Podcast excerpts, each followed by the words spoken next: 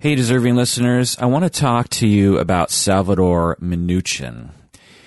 He died recently, and I've received a number of emails and other requests from other people to talk about Salvador Minuchin, not only not only because he's a major figure in psychotherapy, particular fam- particularly family therapy, but he also died recently, and it's you know, sort of customary to do a episode on a major figure if there's some kind of event like that. So that's what I'm going to do today. Um, Salvador Minuchin was one of the major role models for me. He he was just so inspiration inspirational to watch. He he has a lot of filmed demonstrations in in which he works with fa- actual families, actual clients, and it, he just has this really uh, attractive way of being a therapist. I think particularly to trainees because he wasn't afraid to be different as a therapist and yet he was always professional you know carl whitaker also wasn't afraid of being different but sometimes carl whitaker would not be very professional in my opinion but salvador minuchin sort of rode that line very well he he was spontaneous. He was kind of weird at times, but he was professional. You always knew that he was he was a therapist. He always dressed in suits, and he was always you know tidy, even though he was being filmed in the '60s and '70s when a lot of people weren't dressed nice or tidy at the time. uh, I mean, all you have to do is watch a, a, lot of these old videos, or you know, they would have been on film back then of demonstrations of therapy in the '60s and '70s to to see kind of interesting fashion trends. Uh, incidentally, actually. Um, whenever I show uh, therapy sessions, even from like the 90s or the aughts, that my students always chuckle at the the hair and the and the um the, the fashion at the time. But anyway, Salvador Minuchin was extremely clever as a as a therapist, and yet he wasn't arrogant. And he often in these demonstrations would have like ten family members in the room. So just seeing him work was just so amazing, amazing because he, he, what would happen is he would travel to a town and he'd be having a training uh, with hundreds of people attending the training and then he would ask someone to bring their family into the training and they would go to another room and there would be a closed circuit camera where everyone could watch the session in the other room.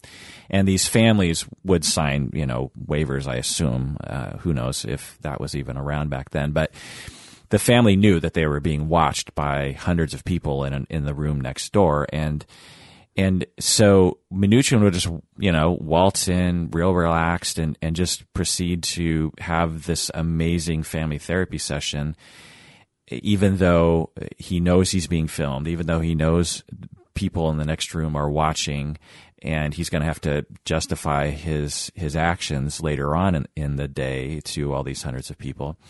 And he just would walk in and everything was just, he was just super cool and, and he did this over and over and over again, and and it it was it was just amazing to watch. Um, to me, you you got Salvador Minuchin and you have Virginia Satir. These are the, my grandparents of family therapy. Um, I, I, consider Harry Stack Sullivan to to be a grandfather, and also Nathan Ackerman to be another great great grandfather. But I, don't I don't think any other prominent figure really inspires me as much as Minuchin and Satir. I I, mean, I, I don't think there's any uh, recorded work of Sullivan or Ackerman because that was too long ago. I'm guessing anyway, but there's a fair amount of of filmed therapy sessions with actual clients with Minuchin and Satir. And I really can't think of any other prominent figures who inspire me more than they do. Uh, they're whenever I watch them, I'm like, man, you know, that is inspirational work, and the risks that they take, and how brave they are, and how they focus on the core of the issue so quickly, particularly Satir, really. Um, you know, all the other figures don't inspire me the way that Minuchin and Satir do. Not Jay Haley, not Milton Erickson, not DeShazer, not Insoo, not Framo, not Watzlawick, not Cloé Madanes, not Scharff, not White, not Bateson, not Whitaker. Well, like I said, maybe Whitaker. Not Nichols, not Schwartz, not Lyman Wynne, not Don Jackson, not Murray Bowen, not Boscolo, not Napier, not Nagy, not, um, not Ackerman, because I haven't seen any of his um, work. And um, Aponte, maybe Harry Aponte, his work is inspirational, but not nearly as much as Minuchin and Satir. Anyway, so Minuchin is really up there for me in terms of um, people that when I watch their sessions, I'm like, huh, that's that's good because there's a fair amount of sessions that I watch from prominent figures that I actually don't understand why they are doing the things they do. Like Sue Johnson is known for emotion focused therapy, and when I watch her sessions, I'm always like, what? Like her her theory is great, and I have been using it before I even knew what it was. Uh, I was using a form of attachment based therapy before that anyway. And so I respect the theory and, and I, I respect a lot of its ideas and, and a lot of the people who use it. I think are using it really well. But the demonstrations I've seen Sue Johnson uh, film, I'm always like, whoa, like this doesn't feel like the theory to me. It feels like she's doing something else. But um, anyway, so it's just she, you know, uh, Minuchin is just up there in terms of for me. Um, and others love him too. He he's the most famous family therapist in my opinion by far. Uh, today, his model is probably the most popular model of family therapy. It's used around the globe, um, and uh, you know uh, the evidence of how much he's loved is when he would do these trainings, some of them were filmed and some of them you can actually watch on YouTube or on DVD. And it's amazing to see the crowds react to him. I mean, he was a god in family therapy. He, when, when he talked, people were riveted and, and when people asked him questions, you could just tell how, how much they worshiped this guy. It was, it was, it's interesting to watch. Um, and also, uh, a very important thing and respectable thing is that he's well known for focusing on marginalized groups throughout his career, which was very different at the time. You know, while most therapists were recording, you know, filming their sessions with middle class, upper class people, Minuchin was recording sessions with the poorest families in the United States, and he was focusing on working with those kinds of clients. Uh, imagine being famous for helping the most marginalized families around the world. I mean, how many therapists can say that? Harry Aponte, but you know he was a student of Minuchin, so uh, so it's just you know when you think of Freud, you don't think oh.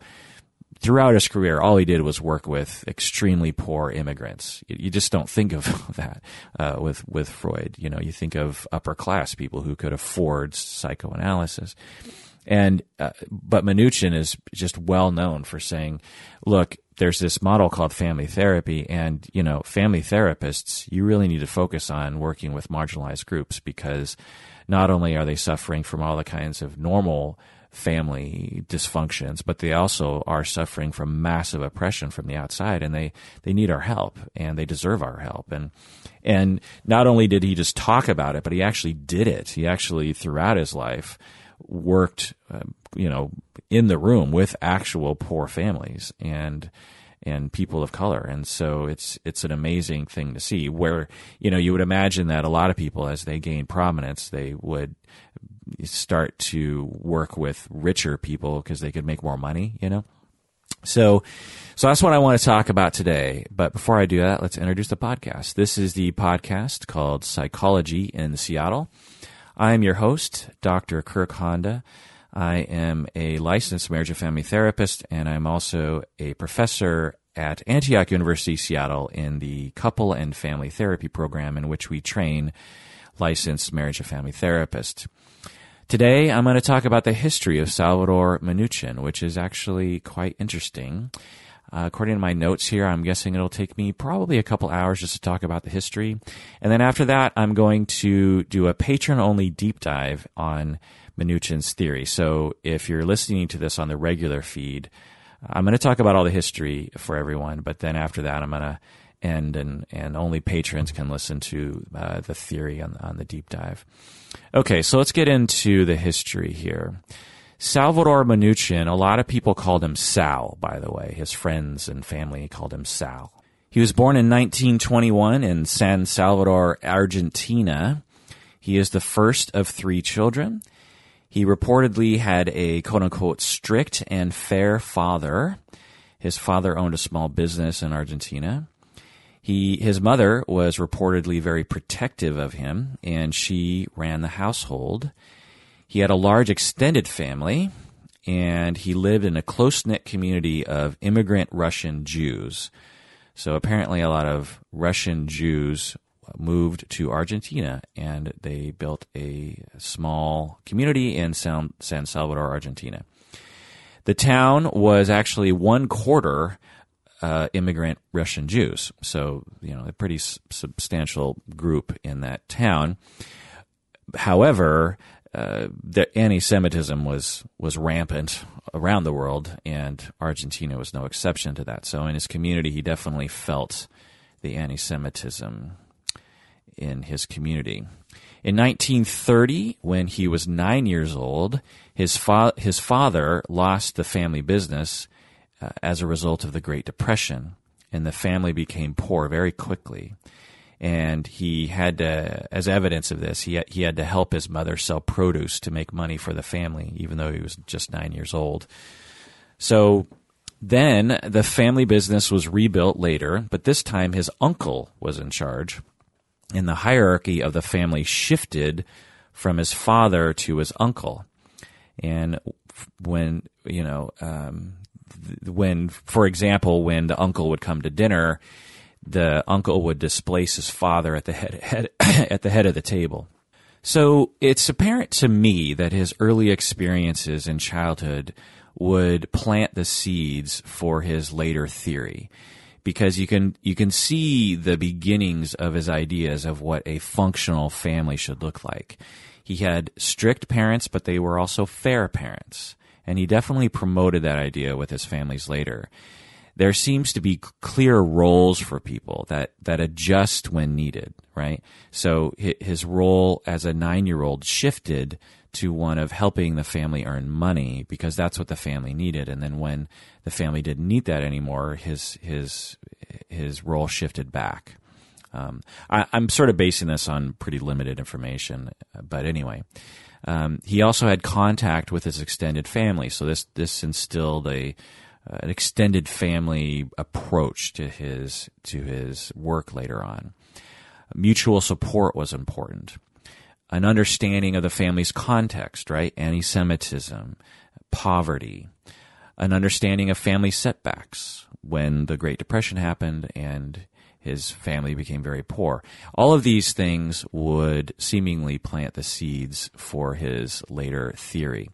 Okay, skipping forward to 1940, at age 18, he finishes high school and he enters medical school.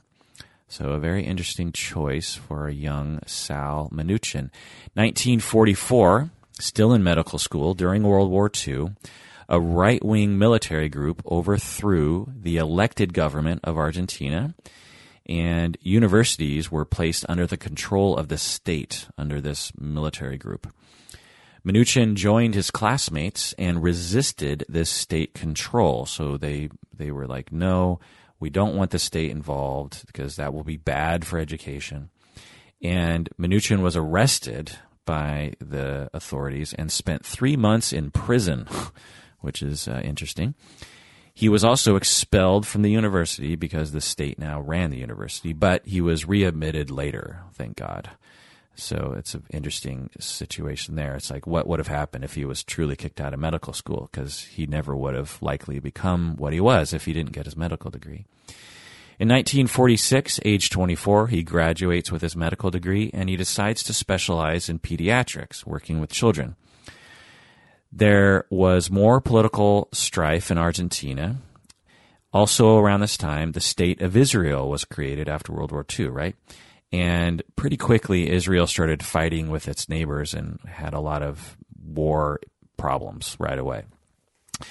So in 1948, Minuchin joined the Israeli army as a physician. Presumably, this is where he discovered his, his passion for psychiatry and psychotherapy, because I'm guessing he noticed that because he was a he was a pediatrician, right? So he's working with children in Israel, and I'm guessing he noticed that a lot of the kids were traumatized and not only needed uh, you know medical help, but they also needed psychological help. Before, um, or sorry, be, uh, after the war, Minuchin very quickly uh, went to New York to train as a child psychiatrist. So you know, very, so he's like a pediatrics physician, and then he goes to Israel and he works with all these children, and he notices that they've been traumatized, and I, you know, he's like, huh, maybe I should really be looking into child psychiatry. So he goes to New York to study that, and he stud- studies under Nathan Ackerman, I think, which I said before is is in my opinion the great grandfather of family therapy. He uh, Minuchin worked with psychotic children in New York, and in New York he met Patricia Pitluk, a developmental psychologist who he would later marry and be married to for a very long time. In 1951, at age 30, he went back to Israel to help out. He helped run a residential therapy agency or a number of residential therapy agencies for children who were suffering from trauma. The trauma was from the Holocaust, from World War II. So, you know, children who survived the the camps in in the, in the prisons in Germany, Nazi Germany, fled to Israel and were suffering from trauma and so uh, Minuchin helped out with those kids.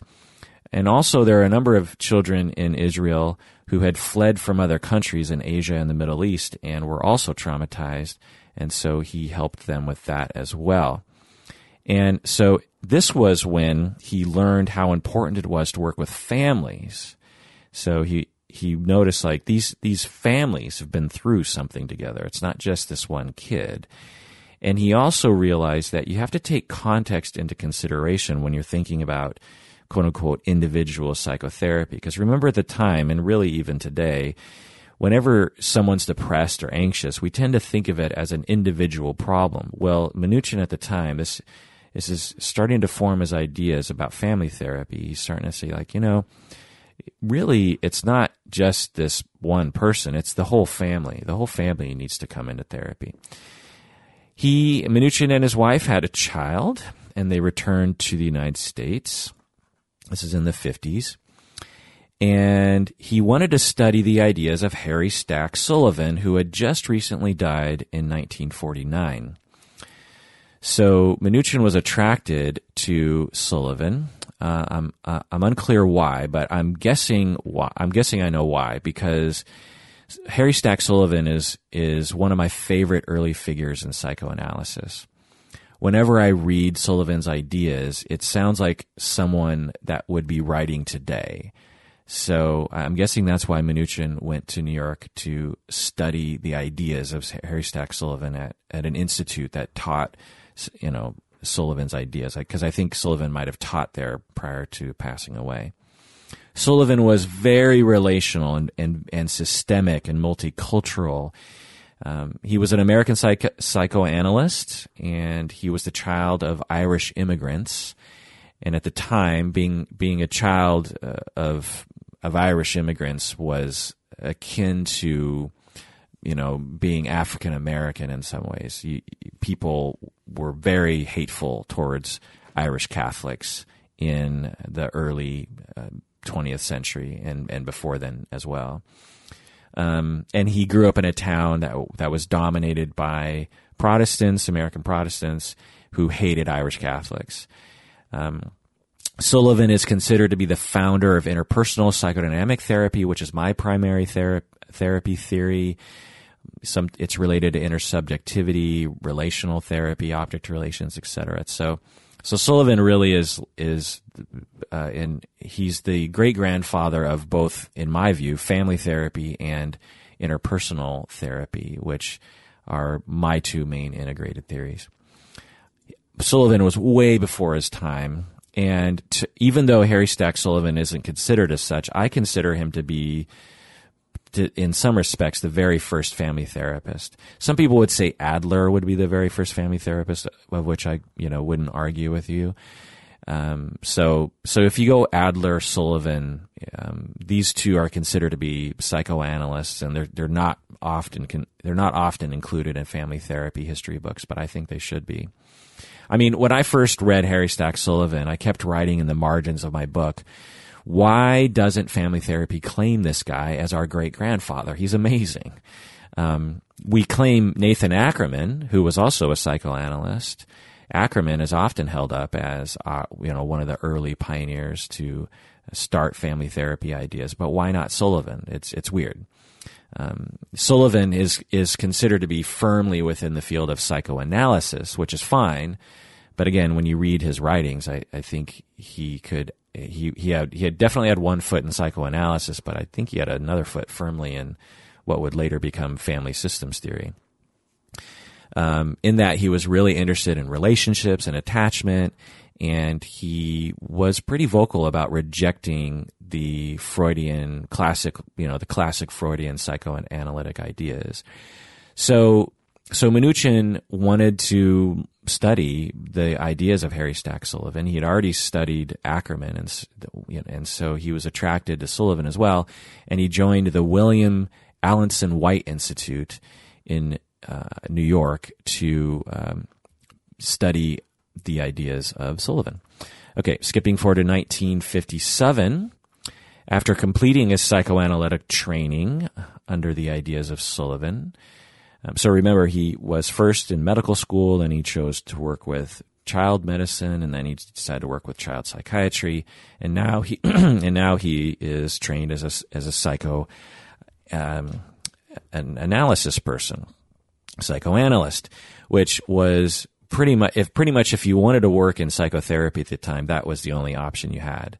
Up until probably the 60s and 70s, you know, if, if you wanted to become a psychotherapist, you became a psychoanalysis, a psychoanalyst, because that's just that's just the way the profession was at the time. So that's what he did. But he but he chose the psychoanalytic training that was most related to what we would call today to be family systems theory and he uh, so he's done with his psychoanalytic training and he worked as a child psychiatrist at the at the Wiltwyck School for Delinquent Boys. So this is a residential school for troubled boys. There, he learned that psychoanalysis was not very practical for the general population, you know, in which you have several hours of psycho of uh, free association and this sort of thing. He, so, so he and his colleagues at the Wiltwyck School for Delinquent Boys decided to break from psychoanalysis and try to develop a brand new theory for working with these families. And they noticed that when they successfully treated the child and sent the child back to their family, they noticed that the symptoms reemerged in that child. This is similar to other psychoanalysts at the time, like Murray Bowen and Nagy and these people. They were noticing the same thing uh, in other areas. I don't know if they knew about each other, but there was a, a very small realization in the field of psychotherapy where it was like, wait a second, you know, when we treat people, uh, we succeed, but then when we send them back to their family systems, all of our work goes away and they return to the exact same symptoms. Like, what's going on here? Around the same time, general systems theory from biology and cybernetics from computers were influencing the field of psychotherapy. Uh, things, ideas like whole systems, feedback, and homeostasis and stuff. Um, you know, in it, with with whole general systems theory, the idea it's complicated, but the idea is is that in there was a movement to reduce everything to atoms, right? It's like it's you know we you know what are the atoms that comprise things? You have hydrogen and helium and oxygen and carbon and there was this there was this movement to in order to you know science was really trying to reduce things to its fundamental parts as a way of trying to discover the discover nature but there were people in biology who were like you know that that's great you know sure you know, study the atoms, but really, in order to understand biology, it seems like a better way, a better model is general systems theory, which is in which you understand the system of biology. For example, with a cell, if you have any knowledge of cellular biology, you know that in a typical cell, you have just tons of different things that are there. you have DNA and RNA and mitochondria and the cell wall, and you have all these like, you know, little molecules that you know, and proteins and amino acids. I might be using all my words wrong here, but the point is, is that when you really learn all the inner workings of a typical cell, you you realize that it is a mess of weirdness. And if you just understood its atoms like nitrogen and oxygen and carbon and you know hydrogen, you you don't understand the cell. You have to understand how. And also, if you just understand DNA, that that only gives you part of the picture. You really need to understand the whole system. You need, you need to, you need to understand RNA and and the cell wall and then the proteins and how everything works together, and then you understand the cell.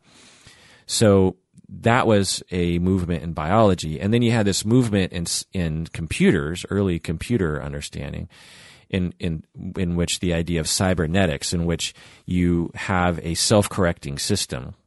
The you know one of the things that they were working on at the time in the military was missiles that could drive themselves.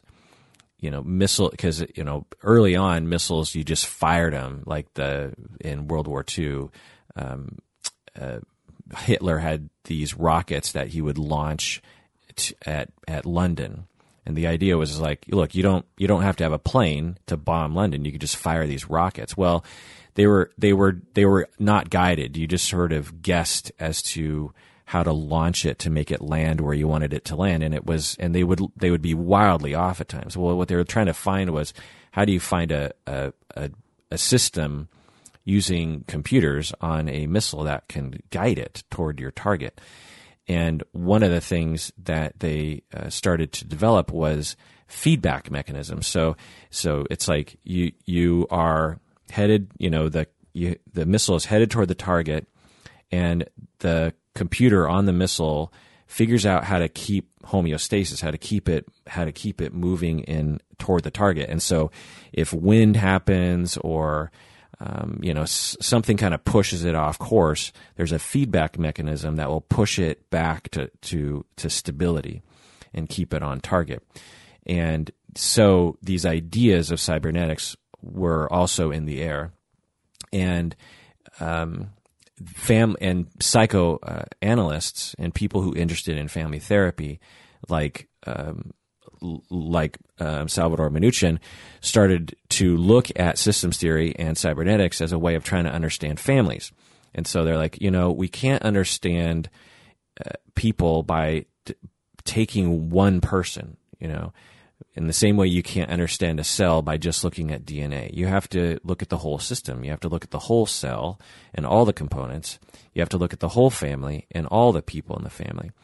The other thing that was influencing early family therapy people was this idea of cybernetics and in computers and the idea of feedback mechanisms and the idea that when a system starts to uh, fall out of its normal course, there are feedback mechanisms to push it back to stability.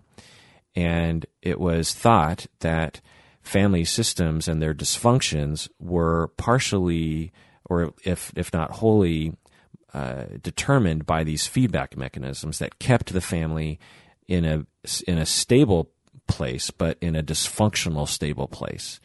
And whenever you tried to push that family to a, to a better uh, state of functioning, the the family system and, and the larger context of the culture and society had all these feedback mechanisms to push the family back to its state, even though it's a dysfunctional state, because systems like stability and homeostasis. Anyway, so so around this time, it, a lot of people were being influenced, or very a, a, a few number of early family therapy people were being influenced by this idea also influenced by Nathan Ackerman and Harry Stack Sullivan and other people. And so this is early family therapy ideas. Murray, Bowen, Nagy, Bateson, and also Minuchin and his colleagues.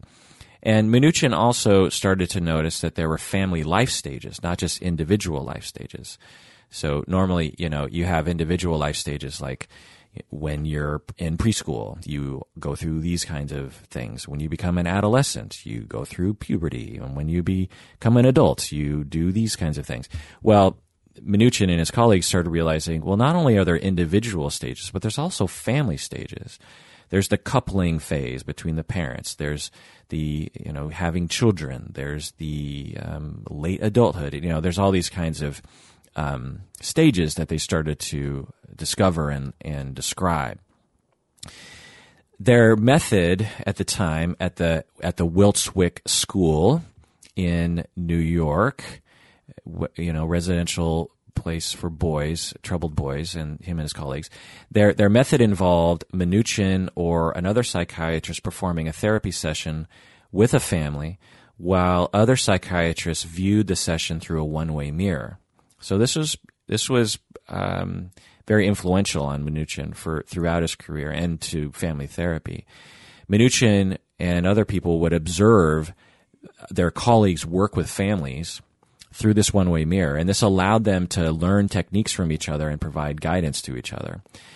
I would love to do this, honestly, but uh, as as a trainer myself and as a therapist myself, but it's it's often too strange for people to do. It's just, and, and, it requires a fair amount of effort and facility. The facility has to have it, and it's it's also, I think, kind of expensive because imagine when you, you know, today when you go, when, so some, a family comes to me and works with me. Well, they have to pay me, right? Or someone has to pay me, their insurance or an agency, or you know, someone's got to pay for my time. Well, imagine having to pay for five other therapists also to sit behind a one way mirror and watch the whole thing. You've just, you know, times your fee by six. So instead of $150 an hour, you're now at what, $1,200 or $900 an hour? $900 an hour as opposed to $150 an hour, that's, you know, cost prohibitive. Plus, insurance companies would never pay for something like that because they have their own rules about stuff like that. So, so Minuchin, uh, but apparently, so apparently they had funding to do this at the time, which uh, is was wonderful for them. so after eight years of doing this at the Wiltwyck School for Boys, Minuchin and his colleagues they developed their own theory, which would eventually be called structural family therapy. Structural family therapy.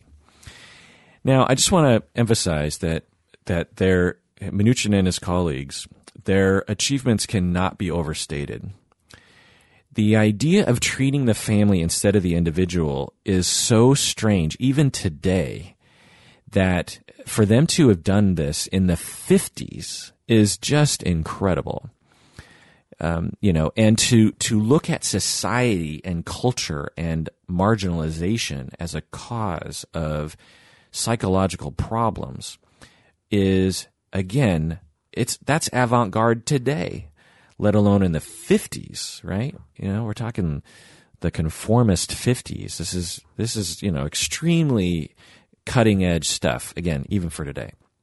Way before its time. Um, which really just drives me crazy that we're still in 2018 trying to convince our field not only to pay attention to the family system, you know, as a as a family therapist and an individual therapist, I absolutely focus on individual psychopathology and individual issues for sure. But I also look at the family system, and I also try to look at the, at society and culture. And this is was absolutely considered fringe at the time, and still is considered fringe. And it's just bizarre that even today uh, we you know the our, the vast majority in our field focus on the individual insurance companies focus on that.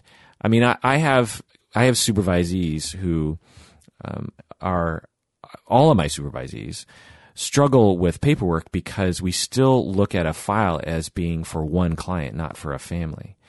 Um, and in some ways, it's going backwards, in my opinion. It seems to be.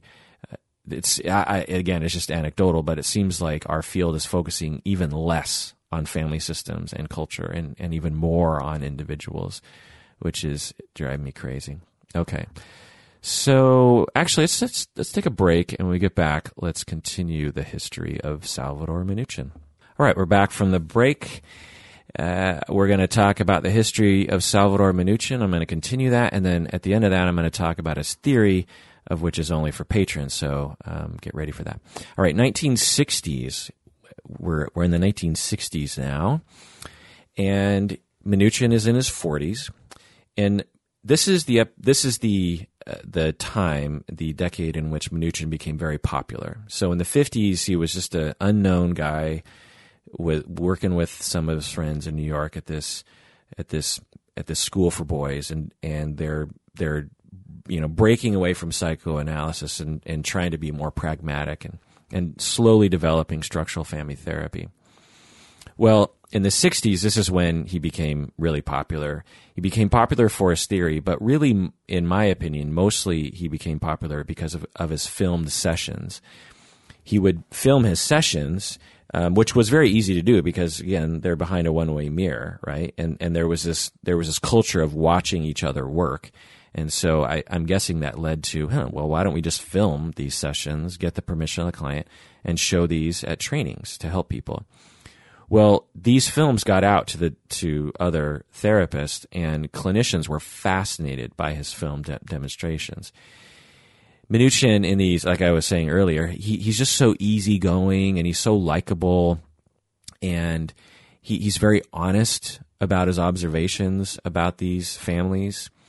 And honestly, I, I think his accent has has something to do with it. He, he has an Argentinian accent, and although you know he spoke English pretty well.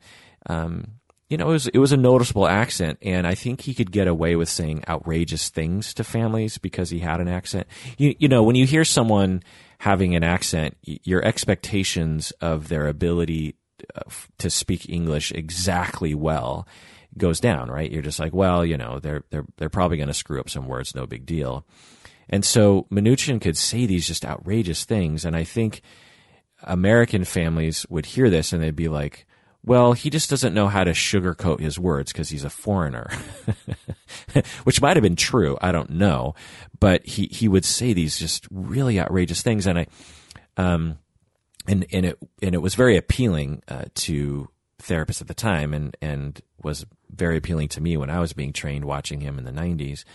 You know, he, he would just turn to families and be like, you know, so, um, so is this how you want to be for the rest of your life? Is this, you know, is this cool? Do you, do you, like to fight all the time? Is, you know, I mean, I'm not providing a very good example, but anyway, you just really have to watch it. I really encourage you to. There are videos on YouTube that you can watch. And if you're a part of a training program, they very likely have, you know, a dozen or so DVDs you can watch or online videos that are paid for. Now, having said all that, I think there was something a little nefarious about his popularity. Because you know therapists throughout history have in my opinion been insecure about their work and also have countertransference right? Where you end up especially with families end up you end up being kind of resentful or hurt and angry towards families, you know, because families are very stressful to work with, especially if you're accustomed to working with individuals. You know, the individual person comes into therapy and complains about their spouse and their kids and their parents. And it's very easy as a therapist to build up a lot of countertransference and anger and because you're being triangulated towards the family members. And so it was very common for therapists, I think, even today, to to to just have a bias for their client against their families. I find that to be a very hacky thing to do consciously. It's it's fine to have the countertransference, but it's another thing to go along with it, which I find a lot of therapists do, which really drives me crazy. But anyway, it's a, a common thing, and so I think when Minuchin, so Minuchin, his approach to families, he was just so easygoing and he would call families out on their crap. He would just point it out, just be like, you know, he would turn to the kid and he'd be like, "So it looks like you're rebelling because um, you enjoy it," you know, or he'd turn to the parents and he'd be like, "So it looks like you are kind of encouraging your kid to be rebellious. It, you know, what do you get out of your of your kid uh, being rebellious. What do you get out of that? And so Minuchin would just would just confront people head on. He wouldn't dance around things. He would just tell them. And I think that at the time and even today, when therapists watch this, it, it gives them some sort of sick pleasure because Minuchin is, in a sense, being passive aggressive with his families. Now, of course, if you're in love with Minuchin, you're going to say, in no way is Minuchin being passive aggressive. But, you know, you can make an argument for it sometimes. Or at the very least, you can make an argument that people watching would get some sort of passive aggressive pleasure from watching a family get their just dessert. You know what I mean? um, anyway, so I think that led. So anyway, he became very popular in the '60s from his his demonstrations that were filmed. Also in the '60s, early '60s, he travels to Palo Alto, which was a sort of mecca. In addition to New York and Philadelphia, Palo Alto, California was a mecca for family therapy, and he went there to work with Jay Haley. So he's he's he's worked with Ackerman, he's he's taught in the ways of Sullivan, and now he's going to work with the renowned Jay Haley in Palo Alto at the famous Mental Research Institute. There, there were many main figures of family therapy that had worked there and were working there at the time which is just amazing to think about. Don Jackson, Paul Watzlawick, Cloé Madanes, Mara Medanis, uh, Richard Fisch, Jules Riskin, Virginia Satir, Artie Lange, Irvin Yalom, and others had uh, at some point done a stint there, in, including Salvador Minuchin. And Minuchin and Jay Haley in Palo Alto became best friends. um, Minuchin wrote that Jay Haley was his most important teacher he wrote that Jay Haley was a man who was, quote, forever pushing the envelope and, quote, testing the limits of new ideas. Minuchin really appreciated this about Jay Haley, you know. So again, remember at the time, uh, Minuchin still doesn't really have a firm theory yet. He's still basically kind of developing it, and he goes to the Mecca in Palo Alto and the renowned Jay Haley kind of gives him his, his final push to really solidify his ideas. Minuchin said that his friendship, his relationship with Jay Haley was like the, the relationship between Spock and Captain Kirk from Star Trek. Uh, now, remember, you know, this is in the 60s, so Trek was on TV at the time, not on reruns, which is just mind blowing to me and they apparently, or at least Minuchin apparently watched Star Trek at the time, which I think uh, makes me like Minuchin even more. And Jay Haley was like Spock. You know, he was very intellectual and logical, while Minuchin was like Captain Kirk in that Minuchin was very pragmatic and he took action. And, you know, so he saw the two of them like Spock and Kirk. so Jay Haley's model was known as, or became known as, strategic family therapy. And Minuchin's model became known as structural family therapy. And this was when, because they were besties, this is when structural and strategic really started to influence each other. And today I find structural and strategic to be very similar in, in practice. They have different theories and different um, foundations, but I find that it's hard for me to distinguish a structural family therapist from a strategic family therapist when I see them a- actually operating. And I think it's partially, if not wholly, because Minuchin and Jay Haley were such good friends and influenced each other's work so much. Okay. So 1965, he was appointed director of the Philadelphia Child Guidance Clinic. So he goes to Philadelphia he, you know, uh, leaves Palo Alto. Um, I'm not sure if he lived in Palo Alto or he just went there to study temporarily. But anyway, he goes to Philadelphia and he's appointed a director of the Philadelphia Child Guidance Clinic, which is quite an honor, you know, to, to be a director of a, of a child clinic. Um, again, yet another major figure who found themselves in Philadelphia because Philadelphia uh, in addition to Palo Alto, was a, a, major center for family therapy, similar to Nagy, as I talked about in another deep dive. Jay Haley went with him, went with Minuchin, and became one of Minuchin's uh, staff members. So that'd be interesting, right? So, so Minuchin goes to Jay Haley to be trained, and look, and Minuchin looks up to Jay Haley, And then when Minuchin goes to Philadelphia, Jay Haley becomes under Minuchin. Minuchin is Jay Haley's boss at this point. So Minuchin instantly noticed that uh, most of the clients were people of color, and yet most of the staff were mostly white. So instantly, right away, Minuchin set out to recruit people of color to work there to reflect the clientele. Again, this is way before its time, and we still struggle with that today. And there are there are uh, you know a, a variety of of emphasis on this sort of thing. You know, some agencies try to do this, try to recruit clinicians of color, and some agencies don't at all. And so it's interesting to see. Again, this is 1965, and he's way before his time, and didn't have to do that, right? I mean, that it it it adds to your stress. He could have just gone with the status quo, but he didn't. For his training program, he, he at this so the, the the this Philadelphia clinic not only treated families but was also a training program at he had a training program at the clinic. And he recreated the situation he had with his colleagues at the Wiltwyck School for Boys in which there was a one-way mirror and there was live observation of other therapists. So he he was like oh I, I really liked what we had with me and my colleagues back there. So I, I want to recreate that at this clinic now that I'm director and so all the therapists were observed for every session. According, according to sources that I saw, which I find to be hard to believe, but I guess possible, was that therapists, all family therapists, I think particularly novice therapists, were not only just observed some of the time, but were observed for every single session that they had, which uh, by by at least one supervisor or colleague and would provide uh, feedback to them. Um, I, I don't understand how they do this because, again, the funding problem. You're not just paying for one clinician, you're paying for two plus clinicians for every session. So they must have just had, and, and these, they were working with marginalized families that I assume were not paying for this, or at least not very much paying for it. So they must have just had amazing grants or funding or something.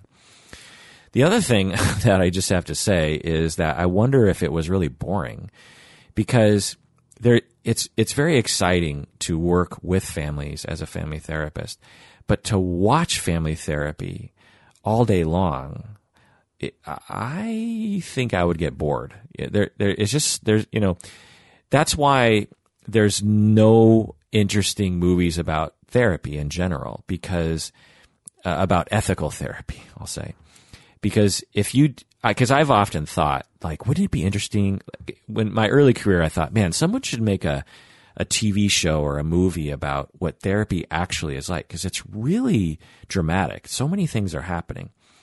But then when I actually watch other people do therapy in which amazing things are happening um, you realize from the outside watching it it's very boring. And you sometimes it can be very dramatic but it's very brief, the drama. The, the tension and the excitement is in the room, and you have to be participating in that conversation and in that relationship to really feel that excitement. So to watch family therapy sessions all day long, which I'm guessing Minuchin did. I'm guessing he, you know, watched hours of people doing therapy every day uh, I just commend him for not getting bored out of his mind. um, as someone who who does that occasionally, uh, I just have to say uh, I commend him for that. Um, but you know, he needed to train people because they didn't eh, have family therapy training programs at the time, and so he had to uh, completely rewire these people's brains regarding therapy, and so. Um, so uh, you know he dedicated himself to do that. So this was when Minuchin, with the help of his colleagues and Jay Haley, they transformed this small clinic in Philadelphia into a world-renowned facility for family therapy, which which served mostly low-income families. So because of the publications that they were publishing and because of these live demonstrations they were sending out and all the people who were coming in and out there to be trained, this small little clinic uh, became this world renowned family therapy center. In 1967, he published his uh, one of his main works, his book called "Families of the Slums." Families of the Slums. Now, today that title wouldn't go over quite well politically, but uh, at the time that it did. He wrote about his experience at the Wiltwyck School for Troubled Boys. He wrote about family therapy theory and practice. These ideas would eventually be called structural family therapy, but that label hadn't been applied yet. He wrote in his book that uh, he claimed, uh, so this is when he started to really formalize his ideas into written word. And he was saying that, that, you know, when you have a family system that is organized in a dysfunctional way, that pathology results from that. And the purpose of therapy is to change that dysfunctional family system pattern, but you need to disrupt it. You can't just try to change it sort of hap- or softly. You have to really sort of hit it hard to get them off kilter because only then can you disrupt the cybernetics and the feedback that promote homeostasis. This was a totally weird idea at, at, weird idea at the time, and honestly is still weird today, which bothers me. His, but you know, it should be pointed out that his that his ideas weren't completely new. You know, this was after other main pioneers like Bateson and Ackerman and Bowen and Whitaker and Lyman Wynne and Nagy and, and Don Jackson and, and other people like that who had already been saying and writing about this. And so, to, to, to some extent, Minuchin was uh, sort of an early adopter of those ideas, shall we say because uh, he, you know, he went to Palo Alto and sur- and studied under these people, Jay Haley also, and so he. It's not like he invented these ideas, but he was definitely a very early pioneer. 1974. Let's skip forward to that.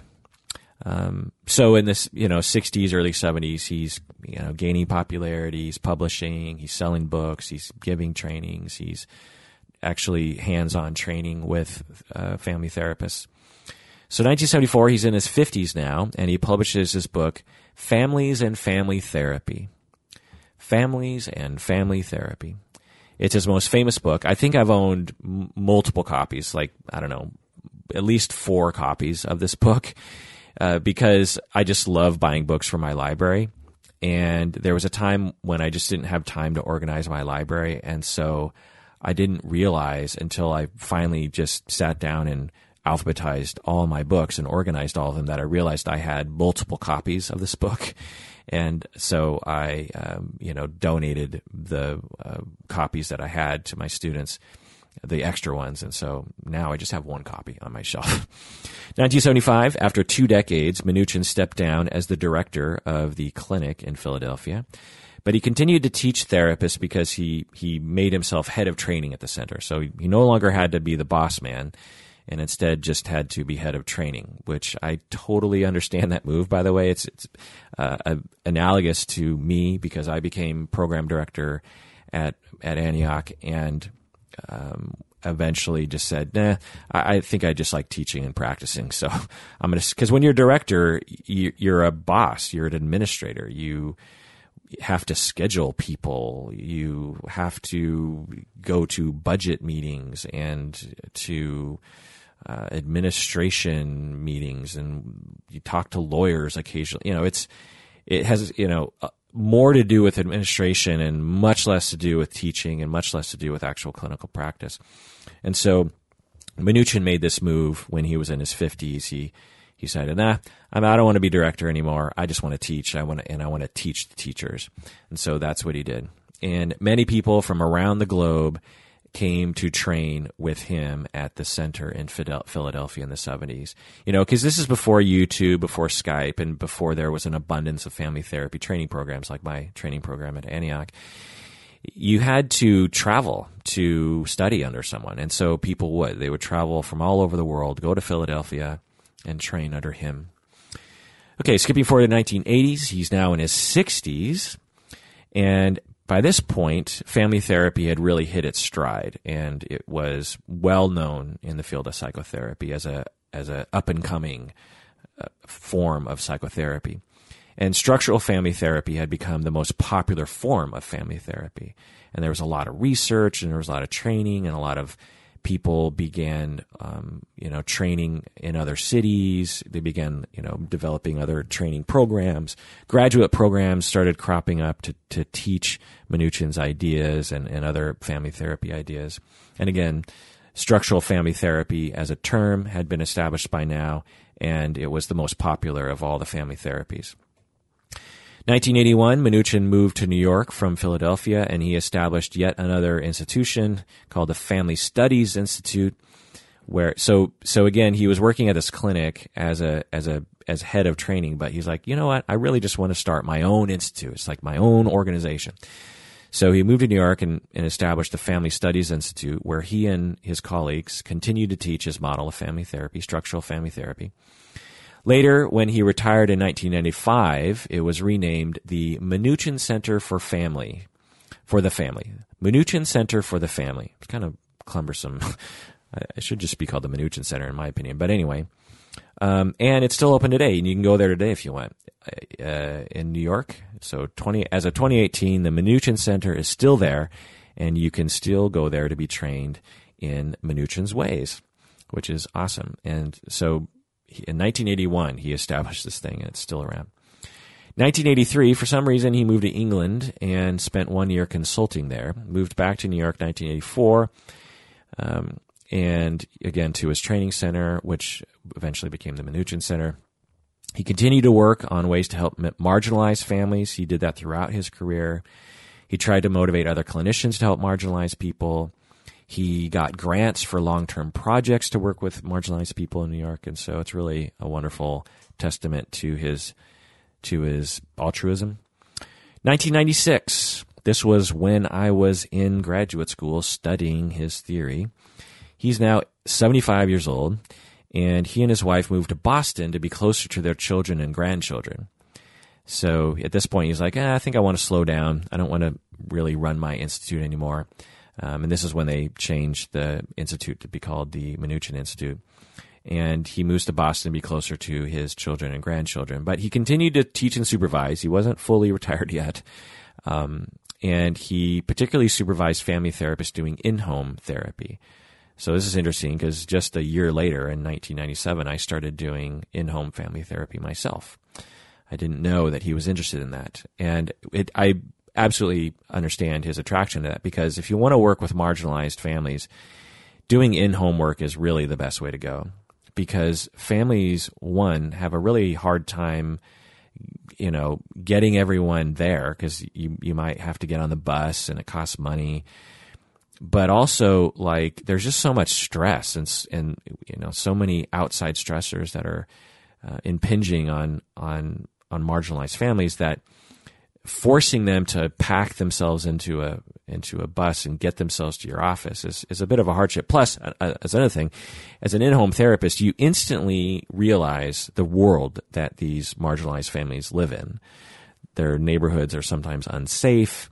They sometimes don't have adequate um, facilities in their in the apartment they live in, uh, you know, et cetera. So, um, you know, Minuchin was very interested in that.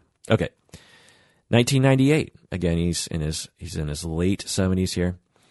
This was um, when something interesting kind of happened, and something that Minuchin has become known for, which is interesting because he's in his late career at this point and has done so much great work. But for whatever reason, a lot of people when they think of Minuchin, they think about this event that happened in 1998.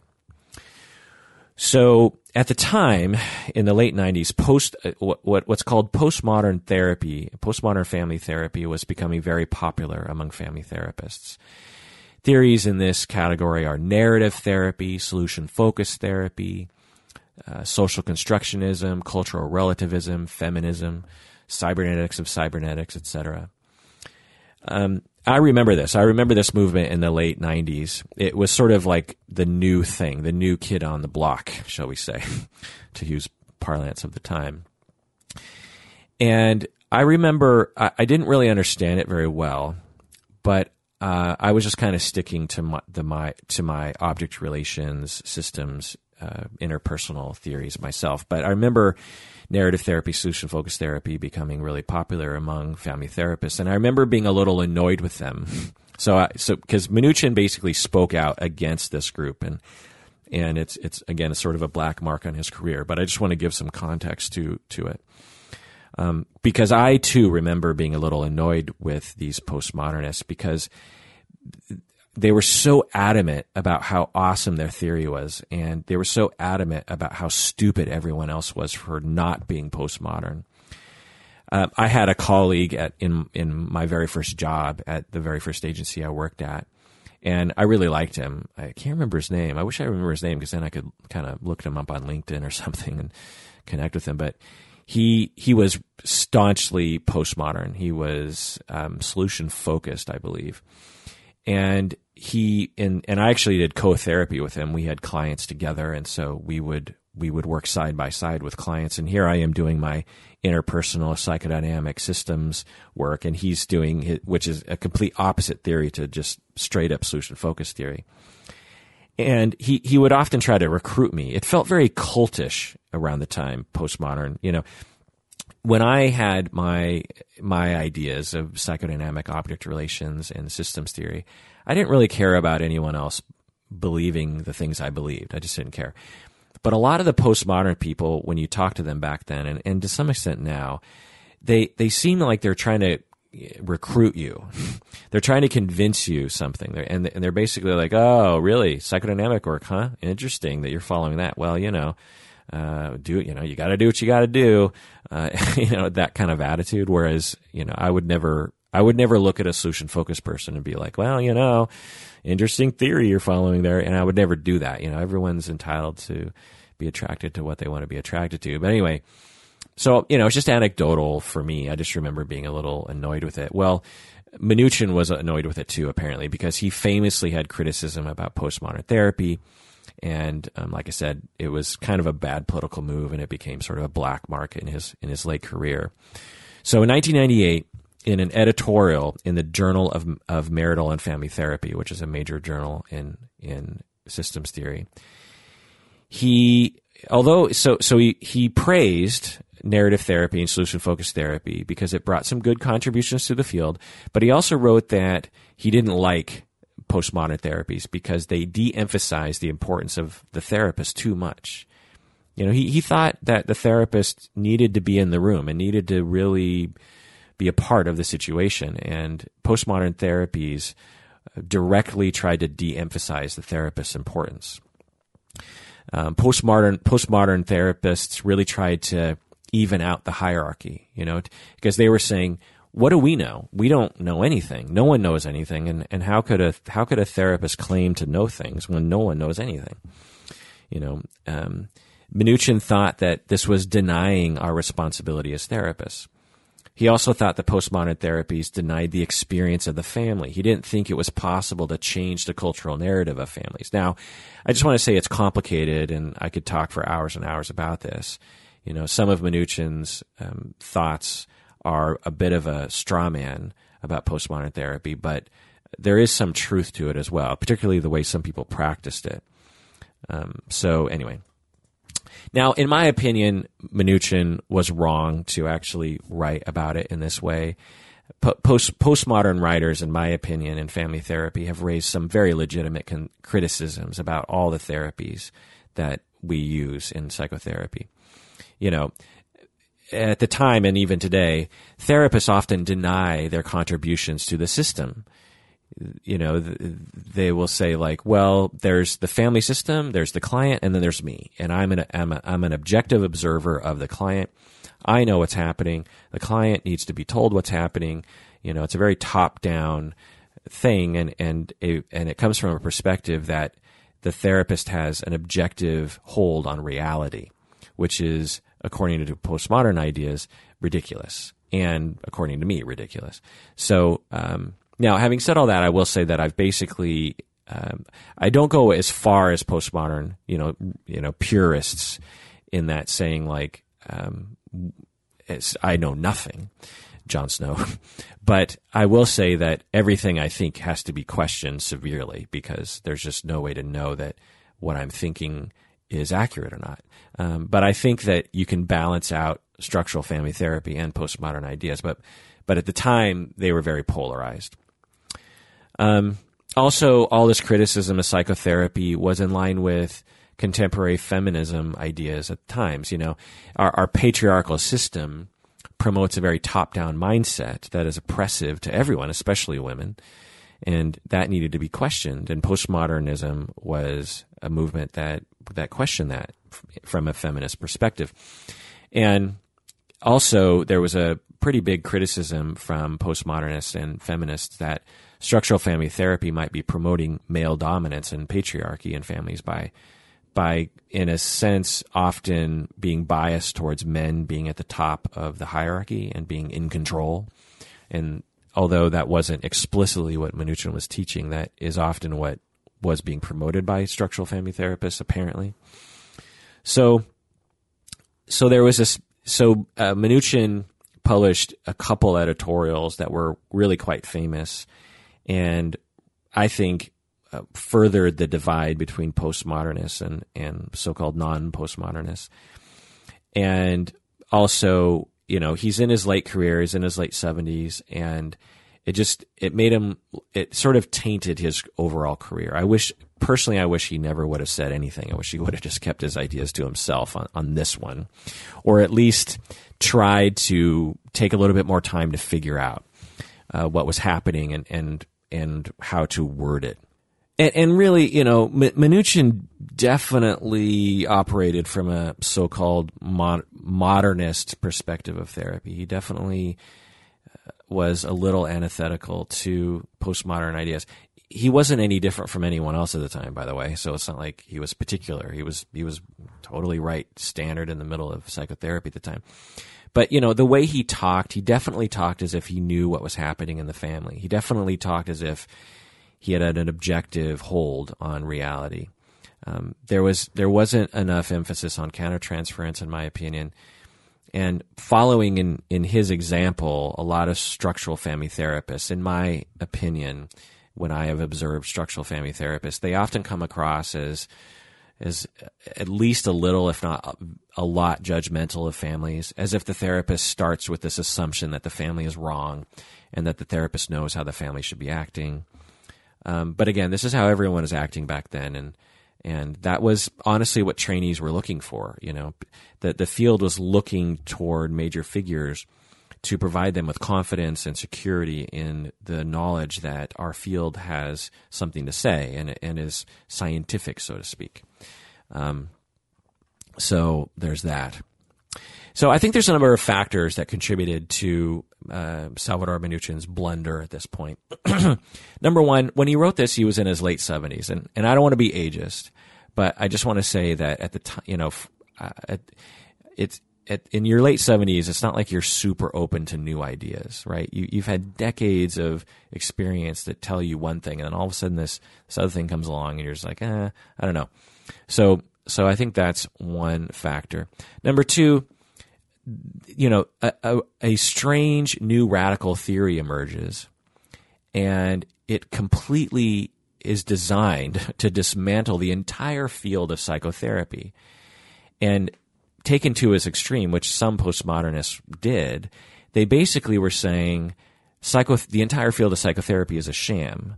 You know, uh, based on our ideas, we we make a compelling argument that therapists know nothing and they're just tricking themselves into thinking they think th- into thinking they know things. And many of these postmodernists were aggressively attacking all therapies, most notably Minuchin's theory, because it was mainly within family therapy. The postmodernists were had, had a big following in the family therapy world, and since Minuchin was at the top of the of of that pyramid, the postmodernists attacked Minuchin a lot. And this is a theory that Minuchin had been working on his entire life, and they were basically saying that Minuchin's theory was completely false and useless, um, and and they still do. Some of them still do. Number three, I'm guessing that Minuchin was surrounded by a lot of yes people, and so Minuchin as he started to complain about postmodernism, I'm guessing that a lot of his followers were like, "Yeah, you're right, Minuchin. You're, you know." So it's just a speculation. Number four, I'm guessing that he just didn't get postmodernist ideas and he wrote about it without thinking about it further. I mean, some of his writing seems to um, show that that he didn't really understand what it meant really. Uh, again, just a speculation there. He was a smart guy, but Uh, it's a hard thing to grasp, particularly if you're a little hostile to the ideas. And number five, I'm guessing that he thought it was a fad and that it would die out. It was it was new. It, there was a very small group of people that were that were uh, you know purists about it. And I'm just thinking, he thought, well, you know, might as well stamp this out because it's another. And the other thing is, I'm thinking is like, how many other random theories sort of cropped up that Minuchin spoke out against that were fads? Because uh, you got to figure there had to have been a lot of fads that came out in his lifetime. And I'm thinking just like, eh, it's just another stupid fad. Uh, yeah, sure, I'll, I'll speak out against it. You know, the other thing was was that it wasn't like Minuchin was alone in this criticism. There were a lot of people that were um, have you know the fact that they published this in a journal uh, shows that some people thought this voice needed to be heard. But anyway, so this is a sort of black mark on his reputation, particularly among the so-called postmodern people. Uh, by the way, I, as I've said before, I don't like the term postmodern uh, to be used this way because when you actually study postmodernism as a philosophy, it's it's much more complicated and and different than that. So whenever I categorize these theories, I use the term brief or collaborative because I think, particularly collaborative, I think collaborative definitely um, encapsulates it, its essence, and I, I, and we don't have to call upon the fancy word of postmodernism to to describe it. Now, having said all that, Minuchin, he absolutely did talk about respecting the family, even though you definitely could call his theory a modernist theory he definitely talked about making the family um, under, try, really trying to understand the family's culture and not making assumptions about it. He talked about how therapists needed to revise their theories and their hypotheses and not fall in love with their initial ideas about what's happening. He talked about how systems of power outside the family affected things. So, in many ways, he was already basically postmodern integrated before that was a thing. So, okay. All right, skipping forward 2004, he's now 83 years old. He moves to Florida to retire, but he continued teaching and writing. so it's like he's doing all these moves, these slow moves towards retirement, but you know he keeps holding on to teaching and writing. And honestly, I hope that's what my career is like in my 80s. I would love to slow down and but continue teaching and, and retiring. And I see a lot of my colleagues at Antioch doing this. They will cut back on their hours at Antioch. They'll cut back on their hours in their practice, but they never can really let go, even if they're in their mid 80s. Um, all right, 2013, age 92, he criticized the movement in family therapy training to teach theory over experiential learning. So he wanted novice therapist trainees to have more experiences with one way mirrors like he did in his training programs and because what he was observing was a lot of training programs in marriage and family therapy were focusing on reading a lot of stuff, on writing papers and other academic work. And he was like, look, being a good family therapist means to become a good family therapist, you have to do family therapy and you have to be observed and you have to be, you have to get feedback from other therapists. Um, and honestly, I totally agree with Minuchin on this. So, so this is recent. Again, this is just five years ago. He was criticizing our field for this. Um, and in my program, I have to say we're guilty of that to some extent. I mean, we definitely have a lot of experiential training, and in my guess, we have more than uh, not my guess. Actually, I know um, we're at least at par with other training programs, but I, I do know we actually have more experiential learning than other institutions do. You know, it's generally avoided in training programs and in master's programs and doctoral programs because it's terrifying to both teachers and students because it's much easier to lecture or watch a movie or have people talk about you know their reactions to a reading or assign a, a paper to write or something. Those are those are anxiety provoking anyway. But for people to actually uh, be, in a a, a observation fishbowl tank. Students are terrified of that. I was terrified of it when I was a student. You know, to sit. I, w- I was terrified it as a teacher when I would actually have to demonstrate therapy in my early teaching career and have students watch me do therapy. It was terrifying to me. It's not terrifying to me anymore, but it was back in the day.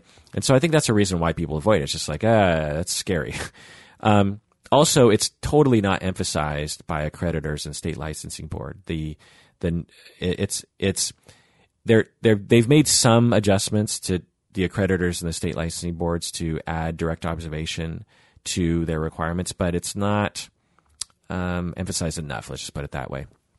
Also, it would add a lot of expense, a lot of money would have to be spent on that because in order to observe someone, you you presumably someone has to be compensated to do that, and that's pretty expensive.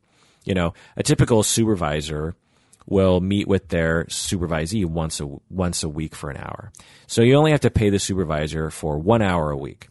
Well, to provide direct observation the way that Minuchin did it, you would you would have to have at least one supervisor paid to observe multiple therapists over multiple hours, which would just be extremely expensive in today's world.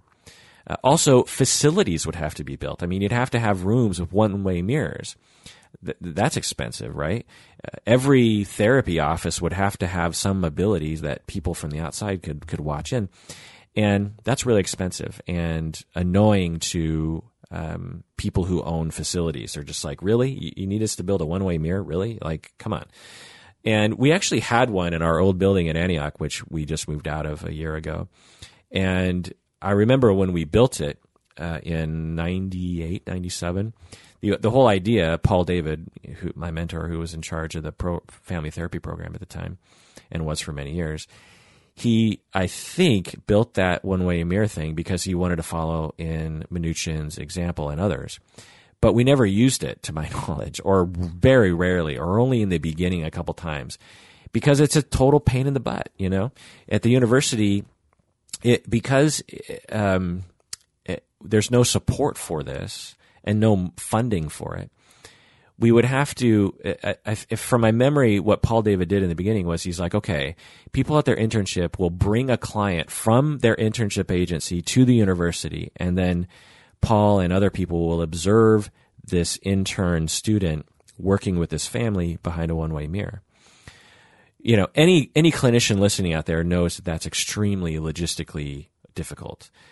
One, you have to find a family who's willing to do it. Two, you have to get the family to the university.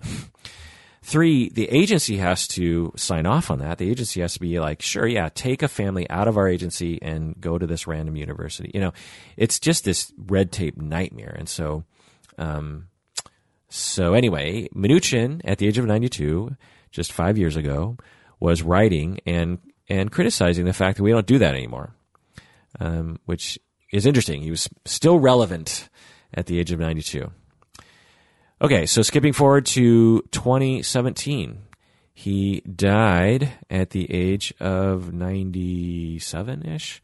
And he died in uh, he died on October 30th, 2017, so not that long ago, in Florida from complications from Parkinson's. So that's his life.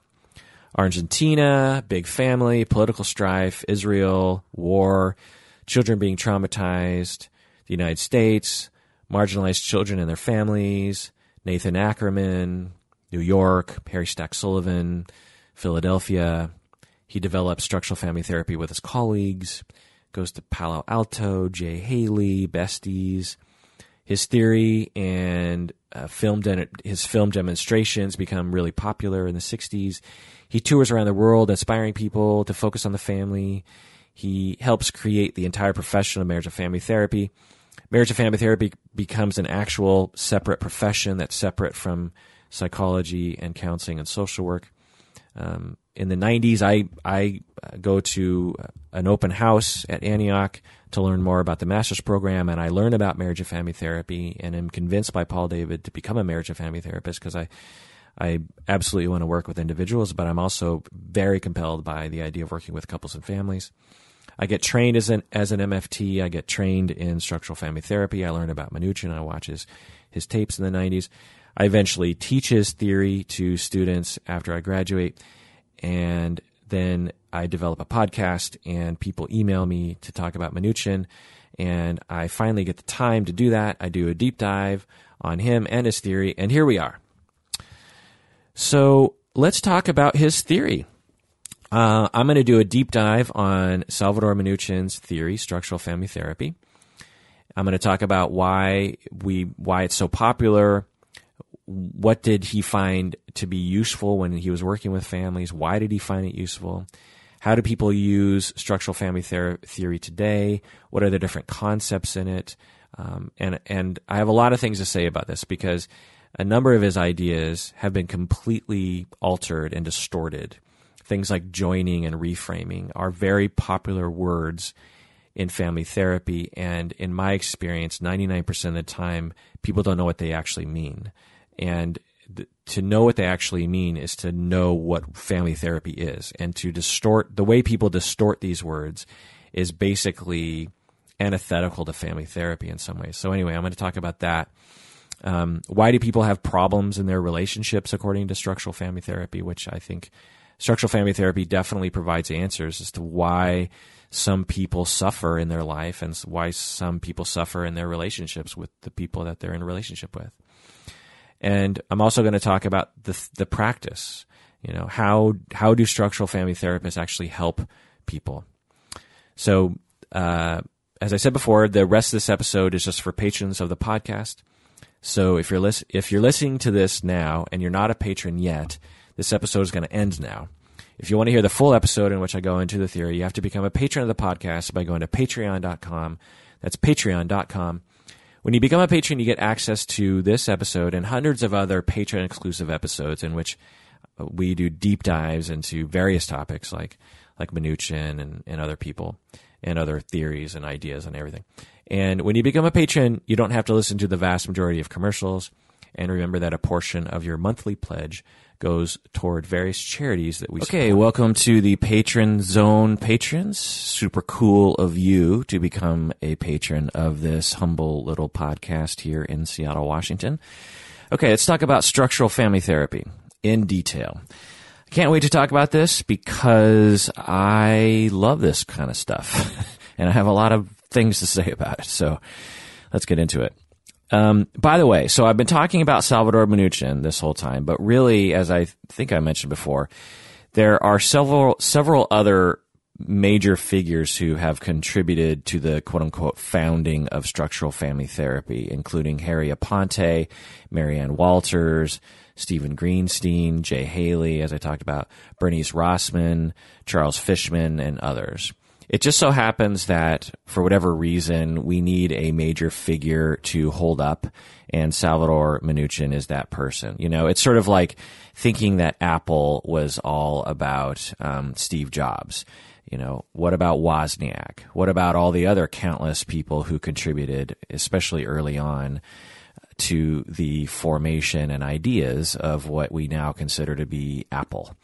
It's very similar to that. Um, it's sort of like another thing uh, that people will often reduce things to is that the 60s was all about the Beatles and the Rolling Stones or something. But for people who grew up in the 60s, of which I did not, but I imagine it's true that, you know, the Beatles and the Stones were there, but there were several other bands who and several other cultural figures who contributed to what they considered to be the 60s when they were in it. And I'm actually starting to see that today.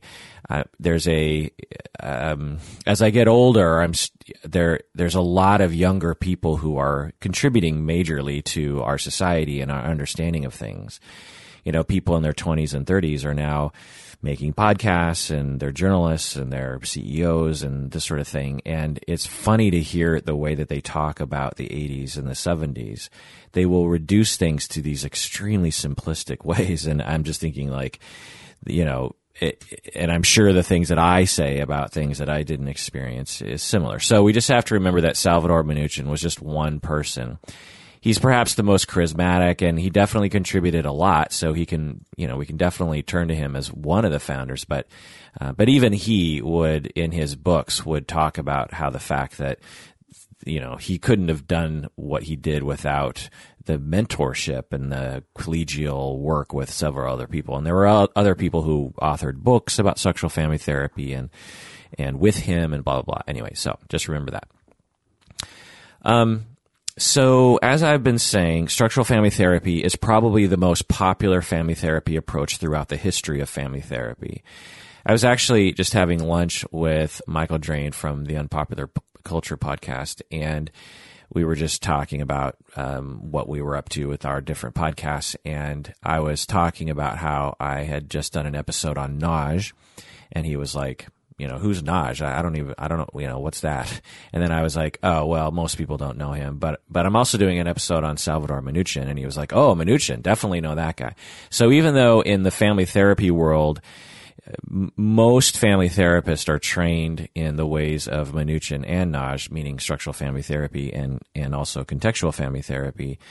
Uh, Minuchin and, and structural family therapy are way more popular. It's the most popular model by far, um, in my experience. It's probably popular because it's not hard to grasp, and Salvador Minuchin is fun to watch in his live demonstrations it's not hard to understand uh, because there the, some of the other family therapies are actually really difficult to understand like postmodern approaches when you really get into them it's like it's it's it's a it's a paradigm shift. Solution focused uh, uh, is often really misunderstood. Uh, narrative therapy is often really misunderstood Satir and Whitaker don't even have a theory really. You just have to kind of watch them and, and, and that's hard. And also Satir and Whitaker can be kind of off-putting, especially to today's audiences. Cause, you know, back in the sixties and seventies, I think people were more open, especially in the, in the therapy world to, um, odd happenings in therapy. Whereas today, I think people are a little bit more buttoned up and professional. So anyway, structural family therapy is right down the middle, and it and it really appeals, I think, to common notions in culture, for better or for worse, which I'll get into. To me, it's often simplified to the point of ridiculous, really. I mean, it's actually, structural family therapy is actually really complicated because it has to do with systemic ideas and systems thinking, which is extremely difficult to understand. You know, uh, I, I barely grasp it. And with my graduate students and recent grads, it's the last thing that they master. I there I have my interns, my supervisees, write a I don't know, it's something like twenty or thirty pages of a write up. So every quarter, I have them do a full write up on a particular family ther- family client they're working with, and this this case conceptualization has has I don't know, I'm guessing thirty to forty different sections of clinical assessment and treatment planning and assessment of their work and countertransference assessment and just you know and systemic assessment and just all these different things. And the areas most 95% of the of these uh, sections they master pretty quickly. They they you know they become very good at knowing how to analyze their countertransference, knowing how to analyze their transcripts, knowing how to provide a mental status exam, how to diagnose. Although diagnosing is sometimes nuanced, but but you know there's several sections that I just sort of breeze past, and I'm like, okay, looks good, looks good, looks good. And then when I get to their systemic section in terms of demonstrating that they understand systemic thinking, I have rarely seen a student master that even by the time they graduate. It is, it's just really difficult. So to think that structural family therapy is easy to understand is, is really silly. And often people will pick the most easiest to understand aspects of structural family therapy and hold that up as structural family therapy. And that's a big mistake, which I'll get into in a second. Um, for for example, they often will uh, reduce structural family therapy to uh, a practice in which you tell parents how to parent, and you tell parents that there there are quote unquote appropriate boundaries and inappropriate boundaries in families. You know, there's there's a good way to be a parent, and there's a bad way to be a parent, and that is just a really uh, mis- gross misunderstanding of systemic family therapy and in general, and also structural family therapy. It's really not like that, but more on that later. Okay, so in general, structural family therapy looks at patterns of interactions that create problems within family systems. So again, it, it looks at patterns of interaction. That's important to understand, which I'll, I'll continually be emphasizing through this. That patterns of interaction, routines of interaction will create problems in family systems and create pathology within individuals like depression, anxiety, and other problems. Mental health issues are viewed as a symptom of the dysfunctional family process. And the focus of treatment is on changing the family structure and process, not on treating individual pathology. Therapists try to improve communication between the family members. They try to improve interactions among the family members, particularly by making boundaries more healthy and processes more healthy. So let's look into, again, I've already kind of talked about it, but to be more specific, how do structural family therapists view pathology? This is important to understand about any theory. You know, how does narrative family therapy see pathology? Meaning, how do they understand depression, anxiety, um, adjustment problems, grief problems, um, acting out problems. You know, how, how do how do these different theories? How does cognitive therapy see depression? You know, these are all important. I find that depression is the easiest uh, stand-in as a pathology uh, across the different theories. Because if you say like schizophrenia, it's like, well, you know, uh, severe mental illness, psych- psychosis, f- for many people, regardless of theory, is seen as a biological problem. You know, but depression uh, it can be a biological issue, but it often is not. It often is related to one's environment, their you know, one's relationships, or one's thinking, as in cognitive therapy, blah blah blah. So anyway, how how does structural family therapy see depression? Structural family therapists are more concerned with what they're more concerned with what maintains the pathology rather than what causes the pathology. So a structural family therapist is like, well, I don't really care why you're depressed. I just want to know. I, I don't really care where it began. You know, maybe you, the depression started five years ago when your grandma died. I don't really care about that. I mean, I care in terms of as a human to human, but as a clinician, I don't really care. What I care about is why the depression is maintaining itself right now. We we can't change the past. We can't change the fact that your grandma died, but we can change the now, the here and now. So structural family therapists as with most family therapies they're very interested in right now let's we, we can talk about the past for sure but let's look at the exact processes of your current environment and your relationships right now Minuchin believed that pathology can be caused by individual factors, systemic factors, and societal factors. This is also a very important thing to remember um, that I actually have to remind myself is that solution focused therapists and Minuchin himself actually would say, look, sometimes depression is caused by individual factors. Uh, pathology isn't always a systemic idea. So we allow for that. Sometimes, you know, depression is caused by the way someone thinks, and looking at a family system isn't the best way to go about it. Harry Aponte would say the same thing in interviews. Also, to include societal factors, not just individual factors or family systems factors, but also societal factors. Sometimes you're going to be depressed because of the way society is treating you. So that's important too. Also, structures that can't deal effectively with stressors like transition, grief, anxiety, uh, feelings hurt, etc. Uh, these uh, are structures that are, uh, um, become bad at dealing with those things. So, in other words, like when your family loses a pet, so a pet dies in your family. Well, it's a transition. There's and it's a stressor, and a lot of things, a lot of needs have to be met. People have needs to talk about it. People have needs to not talk about it. People have needs to help each other. People have needs to ask for help and all, all these kinds of things. There's all these issues that come up around when you lose a, a pet to death. And the structures or the processes involved in, that are that are routine in the family can either help the situation or not help the situation.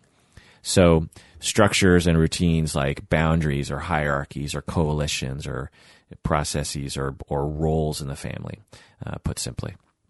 Okay, so that's pathology. Let's look at let's look at structure now. So this is obviously the most important concept in structural family therapy. It's in the very name itself.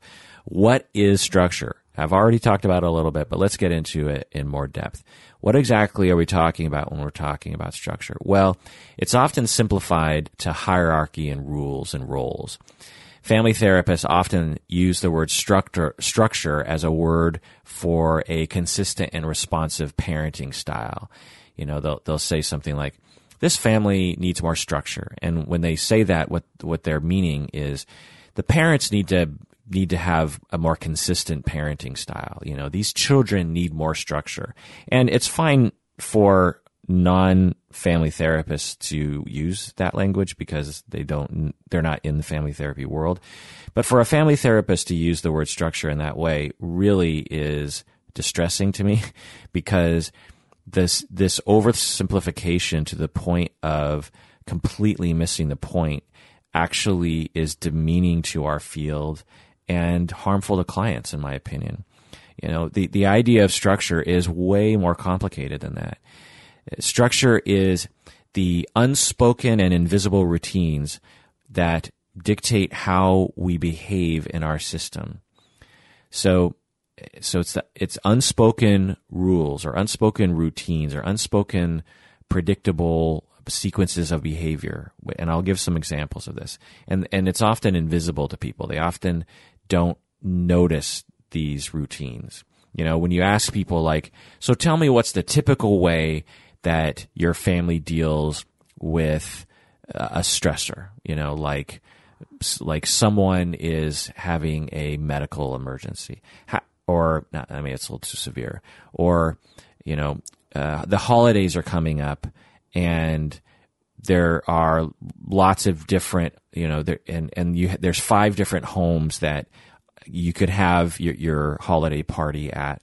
Um, how does your family deal with um, that negotiation of where the party should be at? Or, you know, uh, your aunt is really good at cooking a the Christmas ham, but your grandma loves actually making the Christmas ham, but isn't as good as your aunt at it. How does your family figure out what to do there? Both of them want to do the Christmas ham, and other people have ideas about who should do the Christmas ham. And how does your family work that out? You know, when I ask questions like that to people, uh, very simple questions in my view, they will not have an answer. They're like, uh, I don't know. We just sort of deal with it. Or, I, I never really thought about it. Or they'll say like, well, you know, usually people just figure it out. Or usually my mom just, you know, tells everyone what to do. And I'm like, well, okay, that's a beginning, but what exactly does your mom do when she's trying to tell other people what to do? And they'll be like, uh, I don't know. She just tells people what to do. And I'm like, no, no, no. Tell me exactly what your mom does. I was like, oh, well, uh, my mom will, she'll bring it up around, you know, uh, October or sometime over an email she'll i think she emails maybe my aunt about it and then you know so when you get micro on that that's when you start understanding the family structure. And it's hard to take note of that because why would you? It's it's too much detail. Why would we why would we write stuff like that down?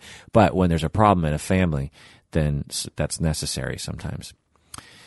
So now i will say that structure is uh, related to boundaries and hierarchy for sure, but hierarchy meaning like who is in charge. Um, and boundaries, which I'll get into later. Um, all these are very important to structure, but really hierarchy and boundaries are just the skeleton of the structure. They just provide the the sort of the skeleton upon which all of the organs and the flesh are attached to, and the organs and the flesh are the processes, the way we communicate, the sequences of events, the way in which we, uh, you know, work these things out. Okay, so so again, structure. When you think the word structure, think routines, think process, think behavioral sequences, and so let me provide some examples here. So so imagine you're at work. You yourself are at work. I want you to really think about this. You're at work or you're at school or whatever you do outside of your house. And you're you, you have a spouse a partner you're uh, you know at home. And you're at work and you have a meeting with your boss or someone at work or someone at your school or whatever some some kind of meeting and it goes really badly. Like say your boss she blames you for something you didn't do. She just you know someone's just like man you really screwed it up. I can't believe you did this. Like, how dare you? You really need to look, you know, you could get fired for this, or we could kick you out of school for this, or whatever it is. And so it's, you know, and you try to provide an explanation and, and they won't listen. And it's pretty stressful. You know, you, you have a pretty, you know, big, um, visceral response in your body, a fight or flight response. Your adrenaline's pumping. Yeah, you, you go to your car, you're driving home from work, you're pretty distressed. You're just like, oh my God, like that was really scary. And your, your mind is racing, you know, all these different things are running through your head. Like, you know, what am I going to do? Should I, should I quit? Should I, what should I say? You know, I can't believe that she said that. That was complete bullshit. You know, everyone's treating me like crap around here and I deserve better. You know, all these thoughts just running through your head. And you enter your house and your spouse instantly says, as soon as you walk in the door, you haven't even taken off your coat yet and your spouse says, I can't believe that you're late. I can't believe that you're late from work. I, you're always late. You all, you know, you just, you, you just refuse to come home on time. And the kids have been driving me crazy and I need you to take care of them or, you know, insert the dogs or the cats or the whatever, whatever is in your life. You know, I need you to deal with this right now uh, because I need to get out of the house because I I need to go out with my friends. I need to get out of the house. I need you to take over. I'm going to go out with my I'm going to go out with my friends. And so, um, you know, and I've been waiting for you to come home. I can't believe that you're late. Okay, so what do you do? So you're in this situation. You're really distressed. You're you're very uh, tired, and you just want to relax and you come home and your spouse just instantly starts yelling at you and accusing you of something. They're upset at you. They're blaming you for something. And they need you to take over and start a new stressful job or some kind of requirement of you. And you don't get to get any support. You, were kind of looking forward to just kicking back at home and maybe venting to your spouse and just maybe having a drink and just relaxing at home. Uh, but you can't now. Your spouse is now yelling at you. Now you're just like, ah, everyone's yelling at me and I don't get a chance to relax and no one's listening to me. My spouse, can't my spouse tell that I'm stressed out? Okay. So what do you do? You know, you have needs. You have needs to relax. You, you want someone to listen to you about your day and you want your spouse to support you, but your spouse has needs too. You know, they've been working hard all day with the kids or whatever. The, but something is stressing them out. They, they've had a hard day too and they need you to help them with something right away. Uh, so, so, you know, now, what is the typical response to this conundrum?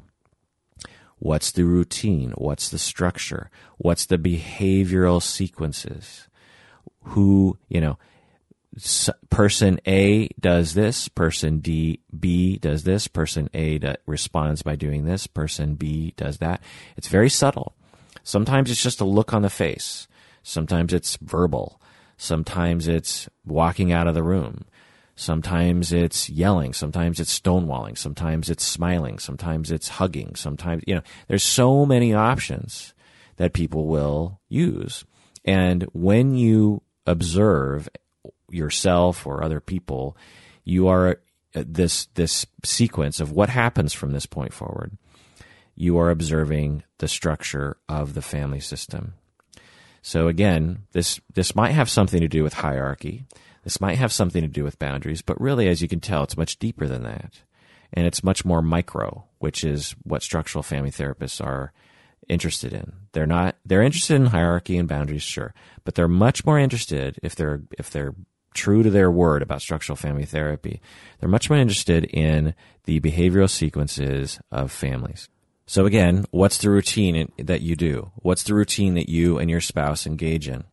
Is the routine for you to give in to your spouse and resent your spouse and then punish your spouse later? And then your spouse eventually notices that you're punishing your, them and they get angry and then there's this big fight and then there's a blowout for a couple days and then eventually you go to therapy and then you work it out. Is that the routine? Or is the routine that you tell your spouse that you've had a hard day and you just can't watch the kids right now? You just can't deal with what your spouse wants you to do. And then your spouse is disappointed and hurt and pouts for the next two days. And then you try to make, make up for it by being extra nice to your spouse.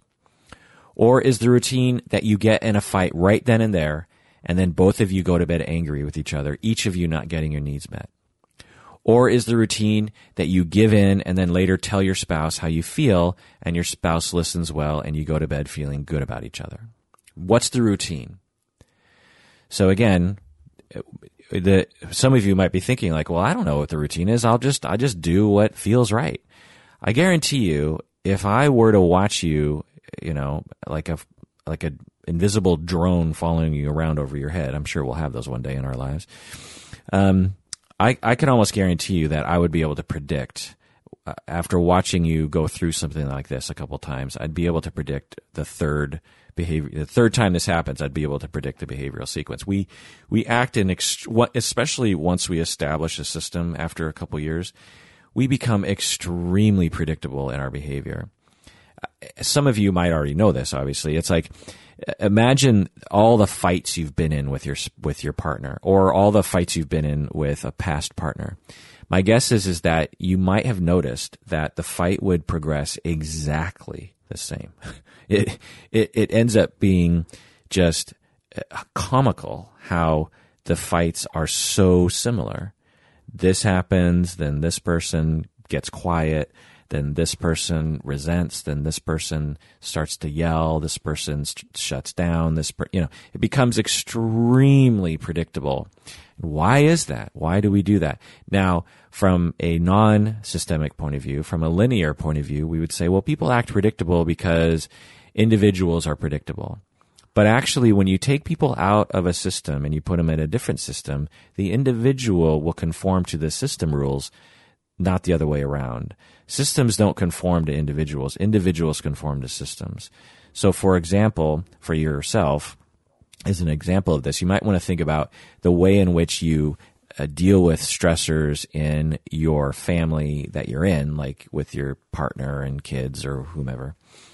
Um, or uh, in contrast, the way that you deal with stressors in your work system, if you've been there for a while. In contrast to the way you deal with stressors in your friend system. In contrast to the way you deal with stressors with your parents and your grandparents. That these tend to be different. And sometimes they can be sort of coincidentally the same, but, but the idea is, is that systems are powerful influencers on individual behavior. Individuals do have an effect on the system for sure, but uh, it's not as if we are isolated psychologies that behave the same wherever we are in whatever context we're in. And that is just not true. And it's been proven by demonstrated empirical science uh, time and time again that depending on the context, we, we, we act differently. And when you actually really notice that about yourself, it's, it's a very interesting phenomenon to, to really notice like, okay, if I was outside of me right now, how am I acting? Actually, the best way to really figure this out is to ask someone close to you your different modes. Just, just if you ever, if you, if you're brave enough, just ask someone around you. Maybe you've already done this. Like, so what are the different modes that I get into? Someone that's close to you will be able to rattle those off fast. They'll be like, well, you have your work mode where you're all business. You have your fun mode where, you know, you like to dance around and, you know, you're, you're not serious at all and you're real jokey. You have your angry mode where everything seems to piss you off and uh, you punish everyone around you. Uh, you have your uh, mode that you get into before we go to your parents' house where you start kind of acting like a child. You have a mode where I see you around your older brother in which you you act like you're a teenager. I you know mode mode mode mode several different modes. So what is it?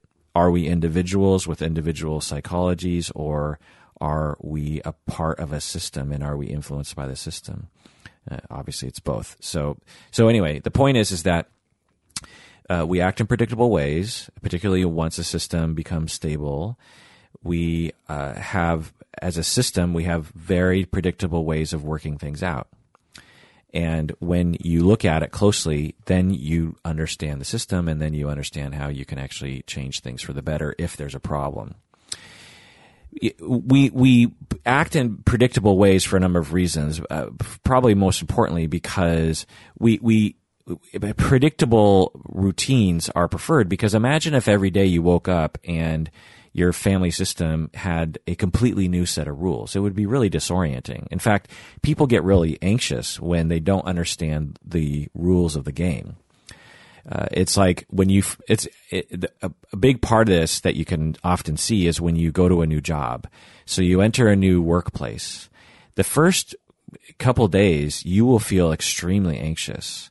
Not, not, I mean, sometimes it's for actual legitimate reasons, but often it's because you just don't understand the landscape. You don't understand the culture. You don't understand the politics. You don't understand the personalities. You, you just don't understand the rules. You don't know how to operate within that system.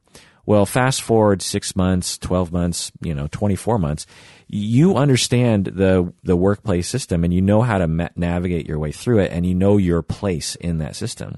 And the system now knows your place in the system. That's, that's, that's the other part of the thing is it's, it's anxious for you at those first few days at work because the system actually doesn't know where you fit either. And they're worried about what you are contributing and they're, they're, they're worried that you um, don't have a place yet. There's there's a lot of anxiety when people don't have a place. Another example that I often tell students about is we like predictable routines, as in a restaurant. So think about all the different routines in a typical American restaurant that uh, we follow. It's a very ceremonial, routinized experience. You when I describe this to you, I hope you understand that each of these things are kind of arbitrarily decided decided upon, and other cultures don't operate this way. And when you go to another culture, people will often judge this other culture as as deficient or inferior because they're not following the system rules. So, you know, we have a system that is consistent across the vast majority of, of restaurants. For example, you there's a front door.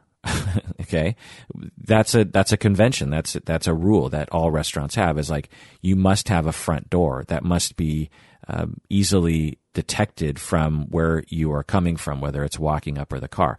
And there's actually a Mexican restaurant by my place right now, and the front door is actually around the side. And every time I try to walk in to this restaurant, I walk in through the back door, but it's locked from the outside.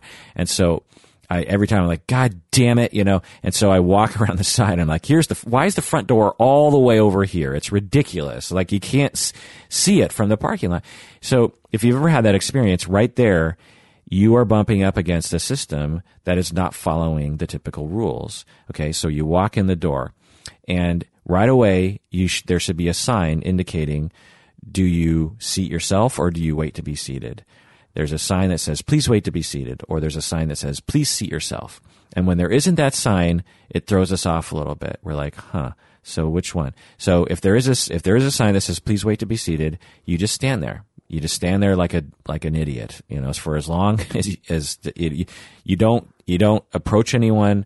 If no one has eye contact with you, you just, you just stand there and you hope that someone comes gets, comes and gets you.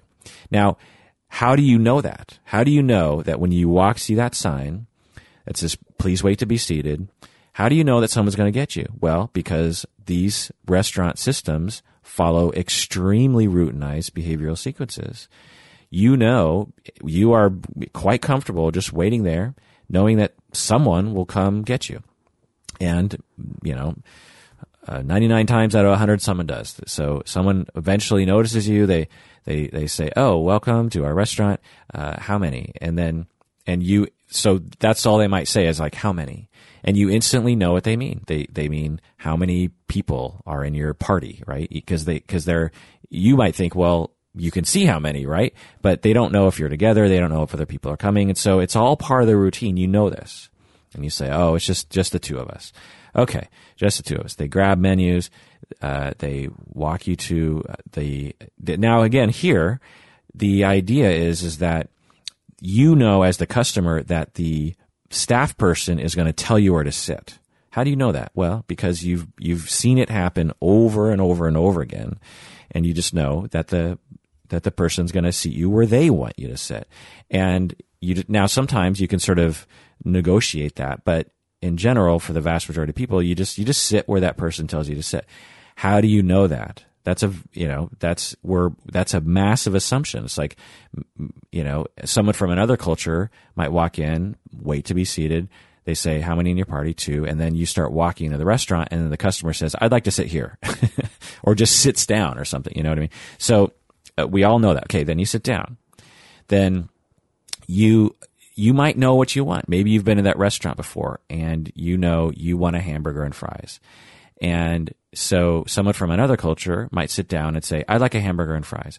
But we know better in America, right? We, we, because our rules state that the person that seated you is not necessarily the person that takes your food order. Uh, so you, so for the most part, you sit down and you know that the person seating you, even though they work there and they, there's no differentiation between that person and a, a wait person, uh, you know that you don't, you don't tell them what you want unless they ask you. Okay. So then they go off. Someone comes back with water or something. Okay. That's, you know, usually the thing. And then some, and then, and, and also again, you know that the person giving you water may or may not be the person that is going to take your food order.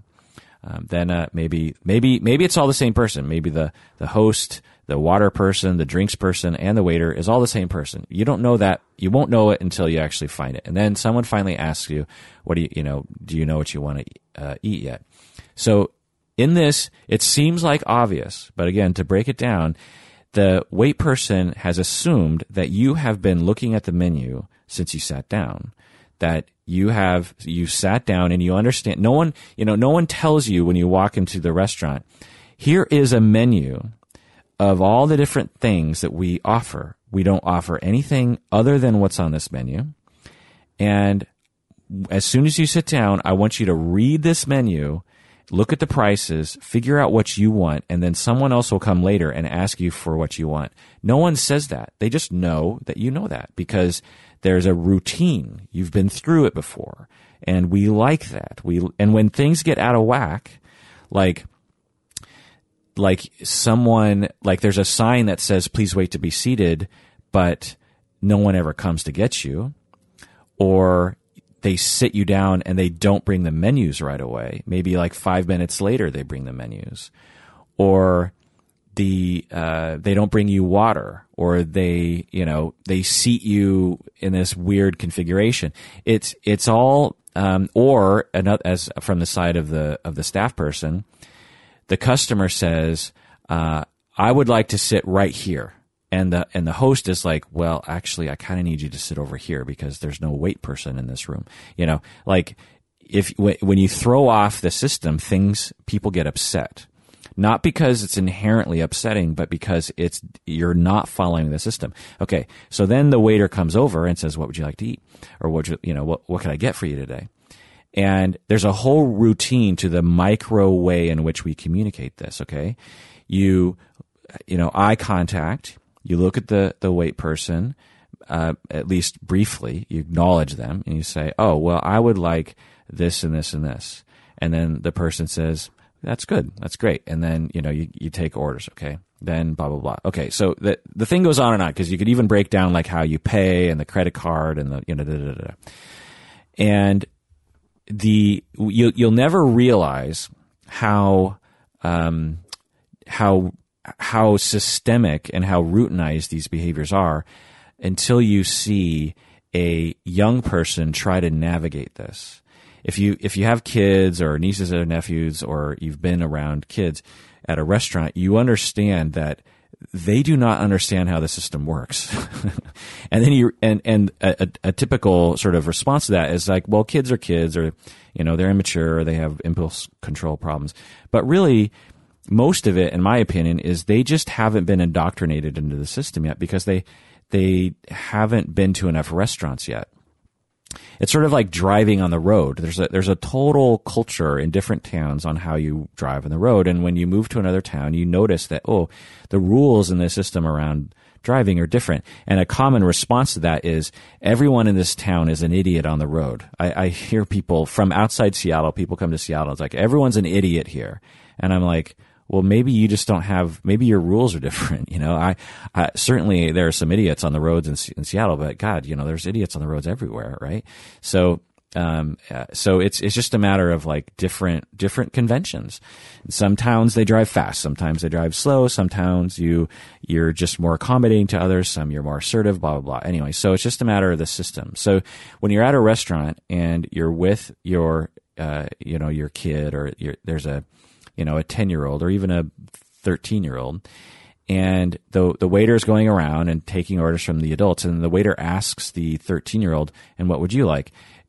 If you've ever been around kids, you'll you know there's various different responses, and a lot of a lot of kids will freak out under those circumstances. They'll just be like, "I don't know what I want, God," or they'll just be quiet, or you know, or they'll sort of look at their parents like, "So." Th- this random person is asking me this question. I don't know how to respond. Now, if the parent just asked the kid, what would you like to eat?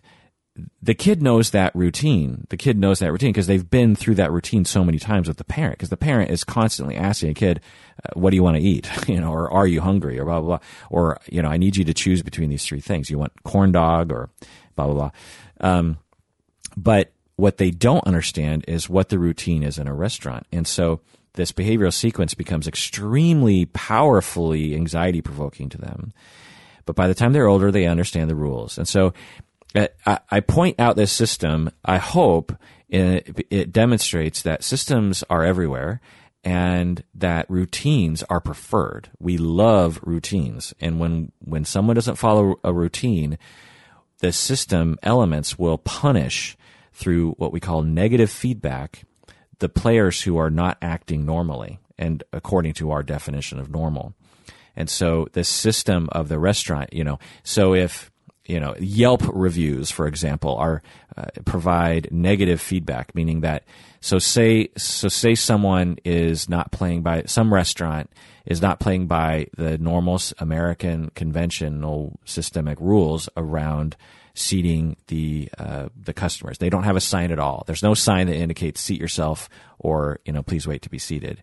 And customers walk in and they're like, uh, should I seat myself or not? And then they're like, well, maybe we should just seat ourselves. And then they sit down and then a host comes over and yells at them says, what are you doing? I, I need to seat you. Okay. So then that person goes home and Yelp reviews them and says, these assholes, they, there's no sign and they, you know, blah, blah, blah. Well, so that is feedback to the system that says you are not operating according to the equilibrium. You are not operating according to the conventions. And uh, here's some feedback to make you um, you know operate according to the system. So, so all this will come into play later when we actually talk about family systems. Okay. So other examples of structure. So that's all structure. That that you know at restaurants the that routine that predictable behavior is the structure of the, those systems other examples um, for those of you in long-term relationships if you're in a long term relationship or you've ever been in a long term relationship, think about how you have sex. If you have sex, some people don't have sex, but think about how you have sex. Who initiates the sex? How does that person initiate the sex? Or if both people initiate, how do how does each person initiate? Or is there a standard way of initiating sex? What are the exact steps involved? I bet you that you have extremely predictable routines for having sex one person says something like, hey, hey, hey, you know, wah, wah, wah, wah, wee, wah. Or another person says, hey, how about we go to bed early tonight? Or another person says, you know, I'm feeling a little frisky today. I think that was from uh, Happy Days back in the 70s. Um, or, or it's just physical. You just, you, uh, you walk up to your spouse in the kitchen and instead of just a, a slight hug and a kiss, you you really hug and really kiss them and start grabbing them places and stuff. Okay, um, or you're in bed and you uh, you know reach over and start to cuddle with your partner. Whatever. There's many different ways that we will signal to the other person that we would like to have sex or that we're curious as to our partner's um, uh, interest in having sex in that moment. Uh, and then, but that's just the beginning, how you initiate, right? Then how does the person respond? Um, in what way do they respond? Uh, you know, you uh, start to cuddle with your partner in bed. Uh, you know, it's like, well, maybe we're going to fall asleep. You're like, ah, maybe we'd have sex tonight. And then you uh, cuddle, and then if your spouse is interested, how do they communicate that? If they're ambivalent or not interested, how do they communicate that? Uh, you know, there's there's very subtle ways.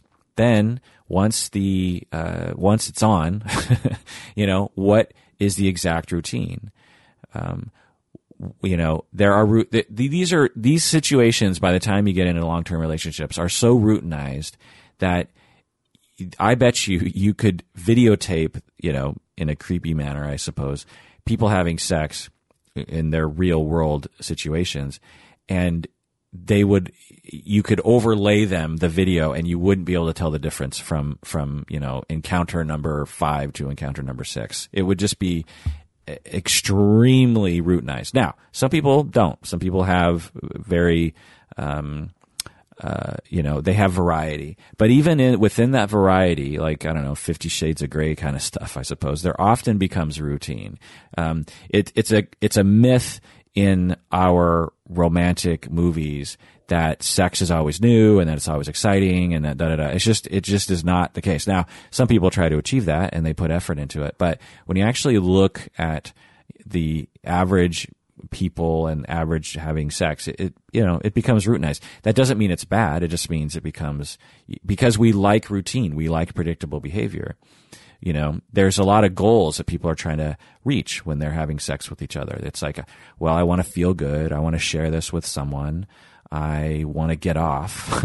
I want to um, not screw this up. I want this to not be scary for either one of us. I want it to be pleasurable. I want to give pleasure. I want to get pleasure. There's all these different things that people are trying to get. And if you find a set of routines that lead that gives everyone what they want for the most part then why would you give that up right? Once you land on a routine that everyone you know basic because because when you're having whenever you're there's more than one person involved there's more than one uh, set of preferences more than one set of experiences that are happening. And in order to accommodate everyone, especially when you involve like lots of people. Uh, I'm not talking about an orgy of sex. I'm just talking about like lots of people in a family who are trying to decide what to watch on the TV or something. It's like you, there's once you find a way where for the most part everyone gets their needs met, then you go, "Ooh, that worked. Let's stick with that." Now that's not a conscious decision, but it is an unconscious decision. And sometimes those those routines that we've decided upon early in our relationships are not necessarily the best routine, but they're just the routine that we found through trial and error that, you know, basically works. Like with, with, with sex, for example. So the first, you know, 10, 20 times you have sex with your partner that you're with, you know, for 10 years, the first, the first 10 to 20 to 30 times you have sex, there's a lot of experimentation because you don't know what the other person likes. You don't know how you fit together. And so there's all this trial and error. And sometimes it goes horribly wrong, you know, uh, sometimes tragically, but sometimes just like awkward, you know, it's like, oh, that was awkward or, um, you know, I, I, this has worked with other people, but that didn't work with that person or, um, geez, you know, that was, uh, that wasn't as good as the last time. Maybe we should go back to the way we did it last time. Or, you know, it's not a, often, it's sometimes a, a very conscious conversation, but often it's not. It's a, it's a subtle trial and error. And you discover like, huh, okay. And then by the time it's your 50th, 100th, 500th, 1000th time you've had sex, you have, so definitely by the 50th time, in all likelihood, you have found a routine that is not awkward, that is predictable, that feels good, that basically gets everyone's needs met. But let's say that uh, you you found that routine the tenth time that you had sex, and all the other routines that you tried, one through nine trials, were were really bad, and so the tenth time was just less bad, but it was like extremely less bad than the other routines. But when you actually look at it, you're like, you know, it could be a lot better too. There's there, but we found this less bad routine on the 10th try and we've been sticking with it this whole time. Maybe there's a even better routine. So I'm talking about sex, but I, we could be talking about anything. We could be talking about, you know, when you come home from work and you're stressed out, how do, and your, and your spouse is really also stressed and has needs how do the two of you navigate that? So in that analogy, which I was giving, you know, the example I gave before is the routine that you land on, uh, uh, you know, might be one that doesn't feel good to either one of you. The routine is you know, I shut down, you get angry, we go through that for a few days. I resent you, you resent me, and then and then we just sort of forget about it. We just sort of internally forgive each other for it and move on with our lives. Our lives. So that doesn't sound great, but it's much better than other trial and errors that might the couple might have uh, tried earlier on in their relationship, in which they really yelled at each other and threatened to break up with each other or something. So, although the routine they've landed on and the one that they perpetuate for years and years and years seems weird in that why would you land on that one? Why why did why was that routine the one that you established? You know, it doesn't seem pleasant. Well, it's because other the other trials that they had were even worse. So this routine actually preserves the system, preserves the relationship, and is the least damaging. And that's very important to understand about systems thinking in general. A lot of things I'm talking about right now are are not in, are not only within structural family therapy. They're actually um, now I'm getting into general systems theory, which structural family therapy definitely is a part of and, and a major influencer over. So, you know, that's a, this is very important to understand is that as a therapist or as a you know human who actually observes a system and goes like why are you doing that routine? That's a very strange routine. It, it, no one is getting what they want. Uh, it's it's it, there's so many better ways to be dealing with this. Well what that is ignorant of is how bad the routine could have actually been and how bad their initial trials might have been and that this one might actually be the best version they've ever established. It's the best trial they've ever had. And, you know, this is dictated by a lot of different things, right? The way in which you were raised, the examples you were given growing up, the examples given in culture, the stressors that are put on your life, and the, because uh, again, we like predictability and we tend to choose things that are uh, less painful than others. And, you know, when you add all those things together, people will sometimes land on uh, predictable routines, structured routines that um, you know aren't aren't great, but at least they're not as bad as as they could have been. And it's up to us as therapists to help people to understand that that even though it could be worse, it could also be better. And there's another routine that they could follow with some work that actually uh, would be way more beneficial to everyone involved. Now, the problem is, is that people, again, they really like a routine. They, they have a hard time with change. Take, take, for example, um, self-driving cars or something. Um, you know, once those actually start to come on the market, as we can all predict, there's going to be a sizable amount of people that are going to resist it. They're going to just be like, self-driving cars? that's ridiculous. You know, like I need to, you know, they're they're all going to crash, and uh, and then even when you provide data and say like, well, we've studied it uh, multiple, you know, many many times, and this. This, the city of Seattle has been doing uh, self-driving cars for the past two years, and the amount of accidents, particularly fatalities, have gone down from this to this. It's like a massive drop off. Blah blah blah. You know, um, you can convince people all you want uh, but their gut is going to tell them no because it's different. It's a different system. It's a different set of rules. And even though I hear you saying that it's better, and I and I guess consciously I, I'm a I can you know I can I can dig it deep down. I I just can't change. It's it's just too scary. We we like routines. You know, uh, we like things to be the same. Uh, we tend to dress the same. We drive to work the same. We start our cars the same. We we you know get ready for work in the morning in the same way. We you know you throw that off and and people get upset. And so it's up to us as therapists to you know understand that that it's hard for people to change their systems and to, for a system to change. Um, anyway, other examples.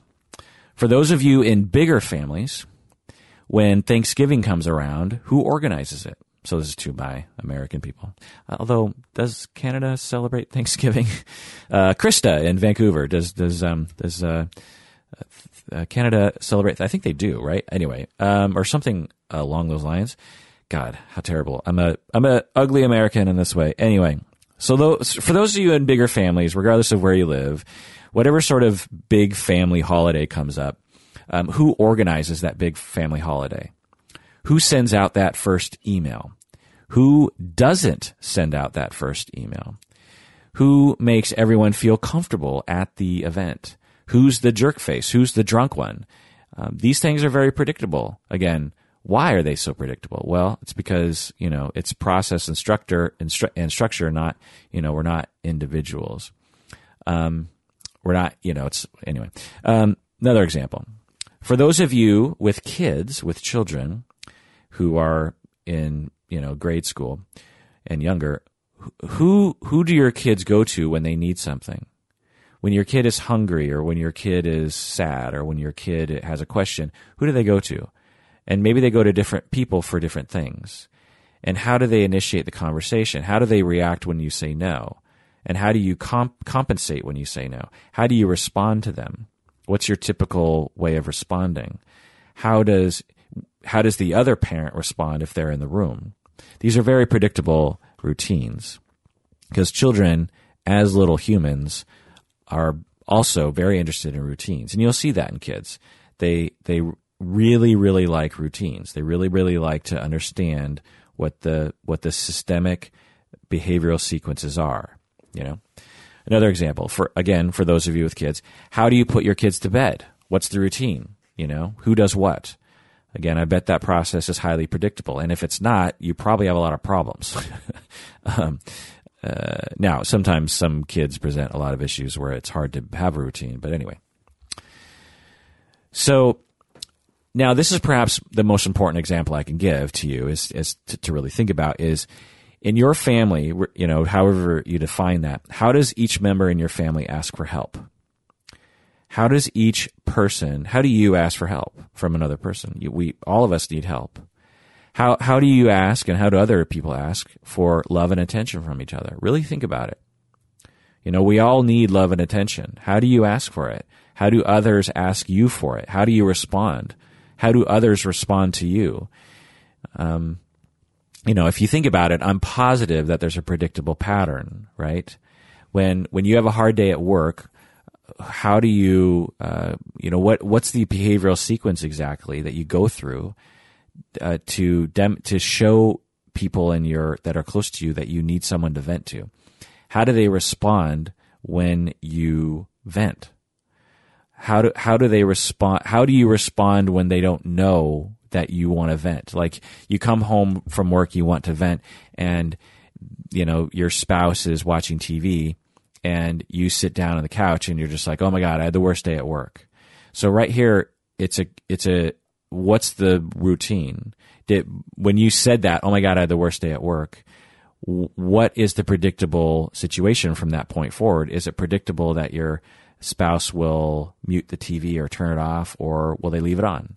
Will they turn to you, or will they just go, "Uh huh, wow, tell me more"?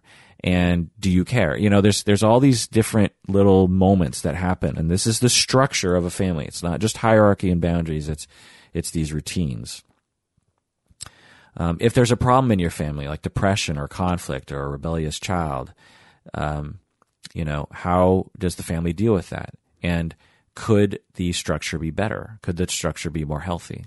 That's the idea behind structural family therapy. Um, you know, you assess the structure and you change the structure. You assess, you, you, you assess the routine, the process, the behavioral sequence, and you change that behavioral sequence. It's hard to do that, which we'll get into in a second. Um, so again, systems are really resistant to change. They like to have what we call homeostasis, which is a equilibrium of the system. We like things to be predictable. So, you know, so even though it might be a bad predictable pattern, it's like it's our predictable pattern. and I like things to be predictable. The devil you know, sort of thing, right? And so in order for a and what family therapists like Salvador Minuchin and others discovered early on in family therapy was that families are extremely resistant to change, even when they know they should change. And so insight isn't always a, a ticket to actual change.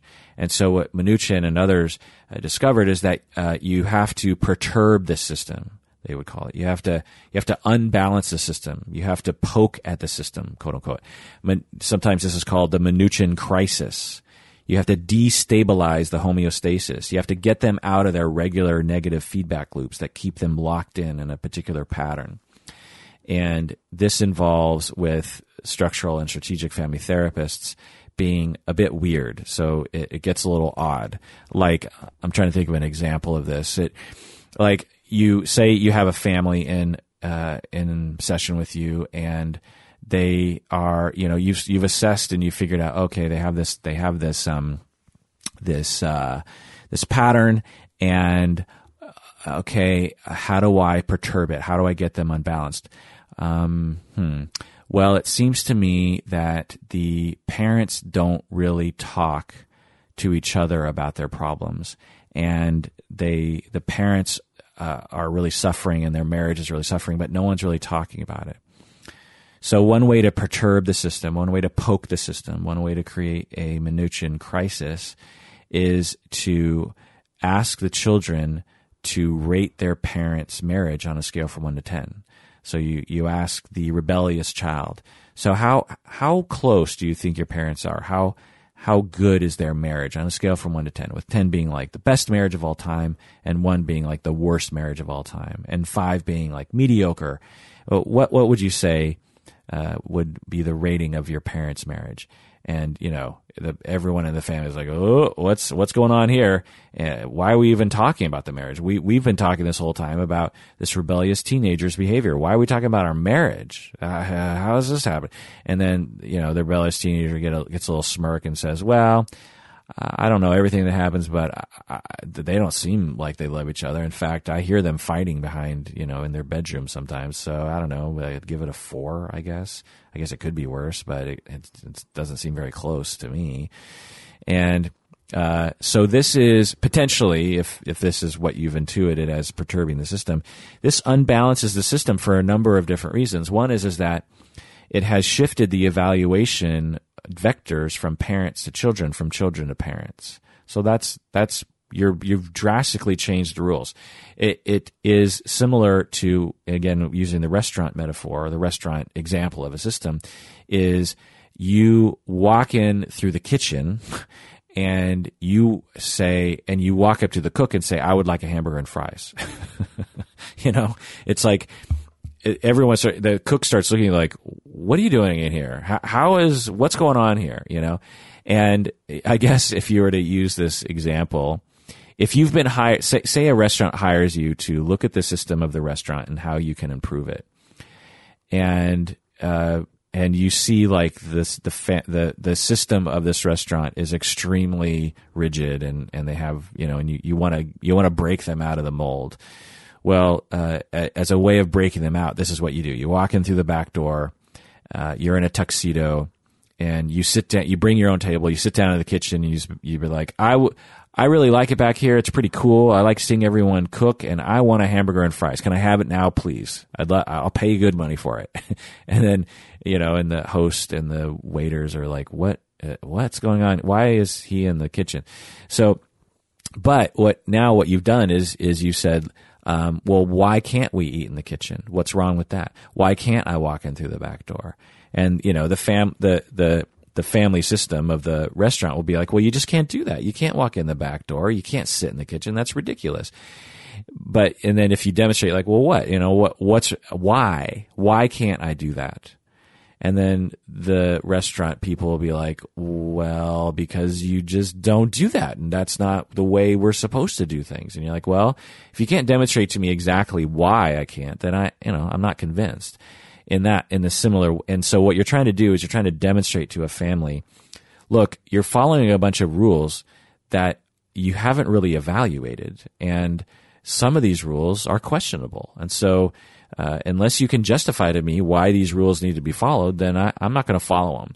And so this is, uh, and then the idea is if you're really effective and charismatic in this with families, and you pull it off well, the, the family system is like, what? You know, and then they start thinking, huh, so I wonder what other routines and rules we're following in this family that we could change. You know, you, you just start thinking with a new set of eyes. And good family therapists, good structural family therapists are are good at being able to uh, use the Minuchin crisis in this way. So let me give a maybe a longer uh, example of this in actual therapy.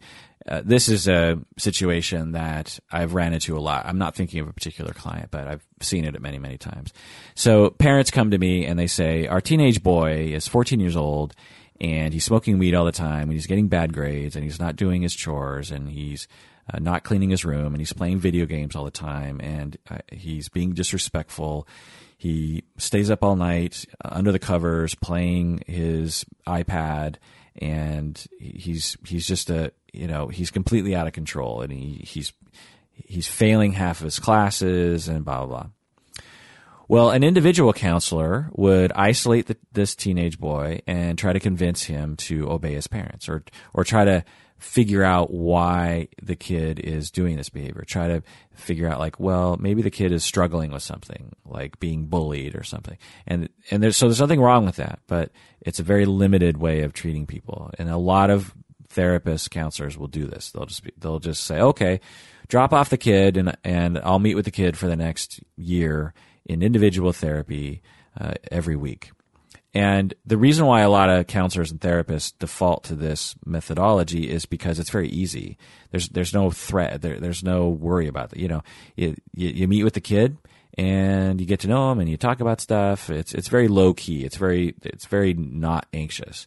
What is extremely anxiety provoking is actually saying what family therapists will do is say, well, you all have to come to the first session, including this kid's siblings and maybe even your grandparents if they're involved too. So I, I need everyone in here. It also sort of means you have to have a huge office, which a lot of family therapists will have. So, so family therapists say, you know what? Uh, I hear you telling me that you're having trouble with your kid, with your teenager. Your teenager's having all these problem behaviors, um, but I need everyone to come in, and be, so so because the family therapist is like, well, in order for me to really understand what's happening here, I need to see the system. I need to see the family system. So the family therapist says, you need to come in. A lot of families resist that. They're like, what do you mean? I, am not the patient. It's the kid. My, my kid's the problem. I'm not the problem. So family therapists, good family therapists get good at convincing people very quickly about the usefulness of family therapy. Or they just become very good at explaining it very quickly. Just be like, well, I'm a family therapist and sometimes it's interesting to see everyone. Or I want to hear everyone's perspective. Or I, I, I need, at least in the beginning, I need to be working with everyone. Maybe, maybe eventually I'll just start talking alone with the kid. But to fully understand the, the problem, I need, I need, I need everyone to come in because I really need to talk with everybody about everyone's perspective. So then, uh, um, now I'm going to talk about the exact technique of structural family therapy uh, in specifics more more later, but just to get into this a little bit now.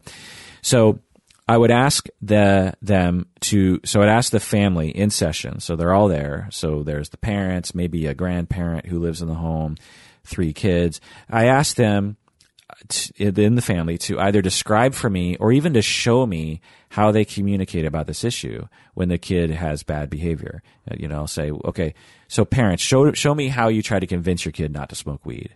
And then I, I watch how the parents talk and I watch how the kids react and respond. How the, you know, how does this work through the system? Who does what? I try to figure out what part of the process is creating the problem. Maybe I notice that the father is highly emotional and reactive while the mother is more level headed. Maybe I see that the boy's sister joins in and starts attacking the older brother on behalf of the father. Um, maybe I see that the father and the sister are in an alliance or a coalition. And then over time, I start to notice that the mother is sort of aligned with the rebellious teenager. So it's the, you know, it's, it's the mother and the teenager boy who are against the father and the daughter. And maybe I see that the mother kind of subtly steps in to protect him from the father, to protect the teenage boy from the father and from the daughter. And then I have the beginnings of, of an hypothesis about what's wrong in this family and why this teenager is actually rebelling. It's not that the kid is a bad kid, but it's because this family has a process that is quote unquote unhealthy. The parents don't feel properly bonded or they're not properly together on their parenting style.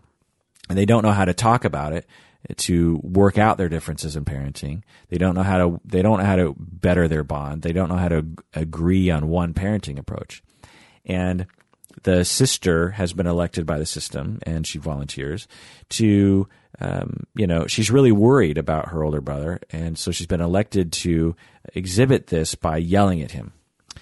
Um, the teenage boy is trying to individuate. He's 14, 15. He's trying to become his own person and he's trying to find himself and he's trying to find a group of friends who will accept him which means maybe he has to smoke pot in order to fit in sometimes.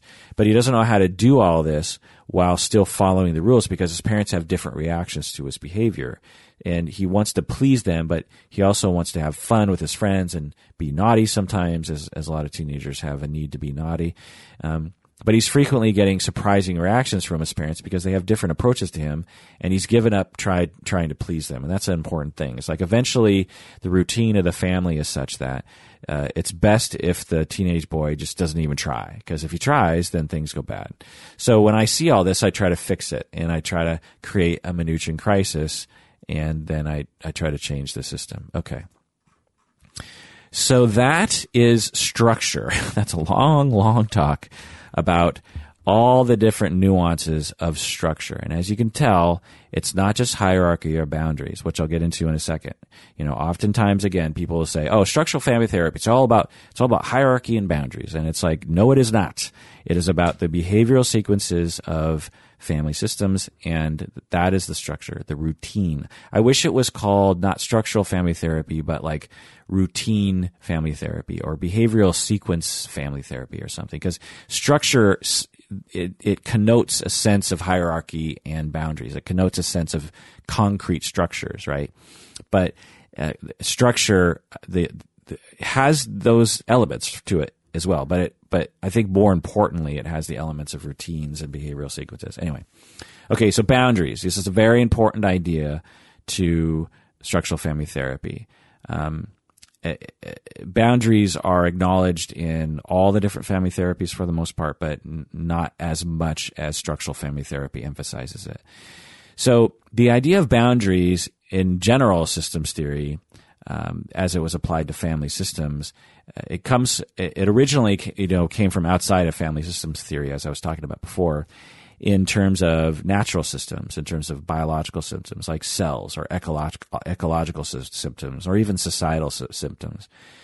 There, in in in each of these systems, there needs to be a boundary um, between the the organism and the outside of the organism, but it but the boundary needs to be permeable somewhat you know, there needs to be a, like a healthy permeability between the system and the outside world, both inward and outward. So, you know, they need to accept some things in and they need to be allowed to put some things out. So, with a cell, for example, you have the cell wall, and if you understand cellular biology, um, then you're going to listen to me and, and cringe as I talk about this. But from what I understand, a, a typical cell will be, in order to survive, it has to be able to allow some things to get in, nutrients and other kinds of things. Eh, but it, it can't be so permeable that everything just sort of floods into it because, uh, and or out of it, right? If, if it, if the things inside of the cell are just free to just roam away from the cell, then it will lose its important components. But it does have some things inside that it needs to uh, spit out in order to survive, right? And so uh, there's there's a wall around the cell, but it's permeable somewhat to to select things. And if a cell becomes overly rigid in its in its boundary with the outside world, then it it stops to function well, and it might even die as a result. Um, and on the other side of the spectrum, if the cellular wall is too permeable, then too many things will get in and too many things will get out and it will also cease to function or even die. But so that's the idea of biology symptoms and, and early family therapists were applying this notion, this, this concept to family systems, that a family system has boundaries with the outside world. It also, different subsystems have boundaries. So you have the parental subsystem has a boundary between the parents and the kids. And if uh, there needs to be it needs to be a unit, but it, it, some things need to get out, obviously, and and and it, some things need to be uh, taken in. But if the boundary is too permeable, then the system will dysfunction, and if the system is too rigid and not permeable enough, then again the system will dysfunction. So there are three types of boundaries in families. You have clear, rigid, and diffuse. This is the language of of structural family therapy. You have clear, which is healthy. You have rigid, which is too, you know, impermeable. And you have diffuse, which is too permeable. So clear boundaries and between people. And it's important to know that uh, boundaries are um, between two things or two people. So you have the, the boundary between a family and the world. You have a boundary between sister and brother. You have a boundary between um, the two parents. You have a boundary between the parents as a unit and the children. You have a parent, you know. So there's all these different kinds of boundaries that are happening. And clear boundaries are flexible, but they're stable. That's another important thing is that uh, boundaries that are stable is it, it's a good sign. It's a good thing to have a stable boundary because again, we like routines and, and there's nothing wrong with the routine. Um, clear boundaries are they provide mutual support. They meet each other's needs in the moment. They allow each person to be who they want to be and act how they want to act. And clear boundaries are relationships in which you notice each other, but it's not invasive. You don't notice too much about each other. Rigid boundaries are disengagement or distance. You don't know each other very well. It tends to be inflexible. People tend to be pathologically independent in these kinds of relationships. Uh, there's there's this attitude of don't bother me. So if if there's a rigid boundary between father and daughter, uh, father and daughter don't notice each other that much. They don't know that much about each other. There's this mes- message to both people of like, ah, handle it yourself. People tend to be anxious in these relationships um, at times, and there's a lot more dependence on outside things. So the daughter will have very close relationships with her friends because she relies on her friends for closeness that she doesn't get from her dad. Um, diffuse relationships are too permeable. We associate this with enmeshment. It's there's often invasiveness across the boundary. The two people know too much about each other. They're overreactive to each other. There tends to be pathological dependence on each other. There's lack of individual identity, lack of individual freedoms. Uh, the the ch- children will tend to depend on their parents too much. They'll act immature. The children. Um, there's anxiety and depression, sometimes substance uh, use, and there's not enough contact with the outside world. So, solution focused therapy is interested in promoting healthy boundaries between everyone, particularly parents and children. So, solution so this is one of my complaints, one of my critiques of solution, uh, fo- uh, solution, solution. Have I been saying solution focus? Structural family therapy. Uh, structural family therapy, uh, again, so Okay, so structural family therapy is interested in promoting healthy boundaries, uh, particularly between parents and children. Structural family therapy is often uh, fairly prescriptive in this way. You know, and this is one of my critiques is is that uh, they structural family therapists tend to believe they know what's best for families, and they tend to have a sort of agenda that might that the family might not have as well as the the agenda might might not actually even be helpful. But but it often is. It often is. The the structural family therapist prescription is often the best answer, but it's hard to say. So their prescription is that parents need to be bonded, they need to be together, and they need to be basically close, but not too close. This is the executive subsystem or the parental subsystem, the marital subsystem. The kids should also be bonded, and this is called the sibling sub- subsystem. Structural family therapists believe that kids should be bonded in essence together at the expense of uh, between between parent and child. So uh, so parents should be close together, kids should be close together, and then um, they should be a little distant between the parents and kids. Not not love, but there should be a little bit more of a firm boundary between the parental subsystem and the, and the children. Um, the parents should be clearly in control. The kids should be deferential to the parents' authority. Uh, uh hopefully, the authority is fair. The parents should avoid being enmeshed with the children. The grandparents should allow the parents to have authority over the children. The parents should be free from their own parents uh, in terms of individuating from their own families of origin, but connected to their families of origin as well. Again, it's pretty prescriptive. And like I said, it's it's often the optimal hierarchy, but uh, it isn't always, in my opinion. Um, so therapists, when they talk about boundaries, and particularly people outside of therapy, will use the concept of boundaries in this really linear way, which is again completely missing the point of structural family therapy and family therapy in general. They will say things like, "My, you know, the mother in this family has no boundaries. I, you know, it, this statement drives me crazy. Uh, for people outside of therapy, fine, you can say whatever you want. But for, for family therapists to say the phrase, the mother in this family has no boundaries, completely doesn't understand the concept of boundaries because there, there's two, there's two problems with that statement. The mother in this family has no boundaries. Okay. So the first obvious problem with this statement is that there's everyone has boundaries. There's no such thing as no boundary. What you mean is they have a diffuse boundary or the boundary is too permeable.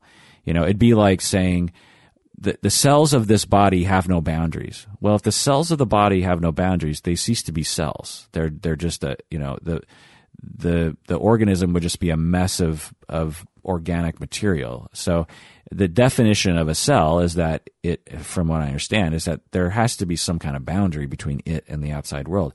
And so to say that you're, that a mother and a family has no boundaries, it's like, so she doesn't exist or something. It's like she, she either has, um, uh, diffuse boundaries with other people or not. The other problem with this statement is that it, it fails to note that there are other people. So you can't say, um, uh, you know, when you think of boundary, think of like a boundary between two nations. So you have a boundary between the United States and Canada. There's a boundary between, there's a boundary line between those two countries.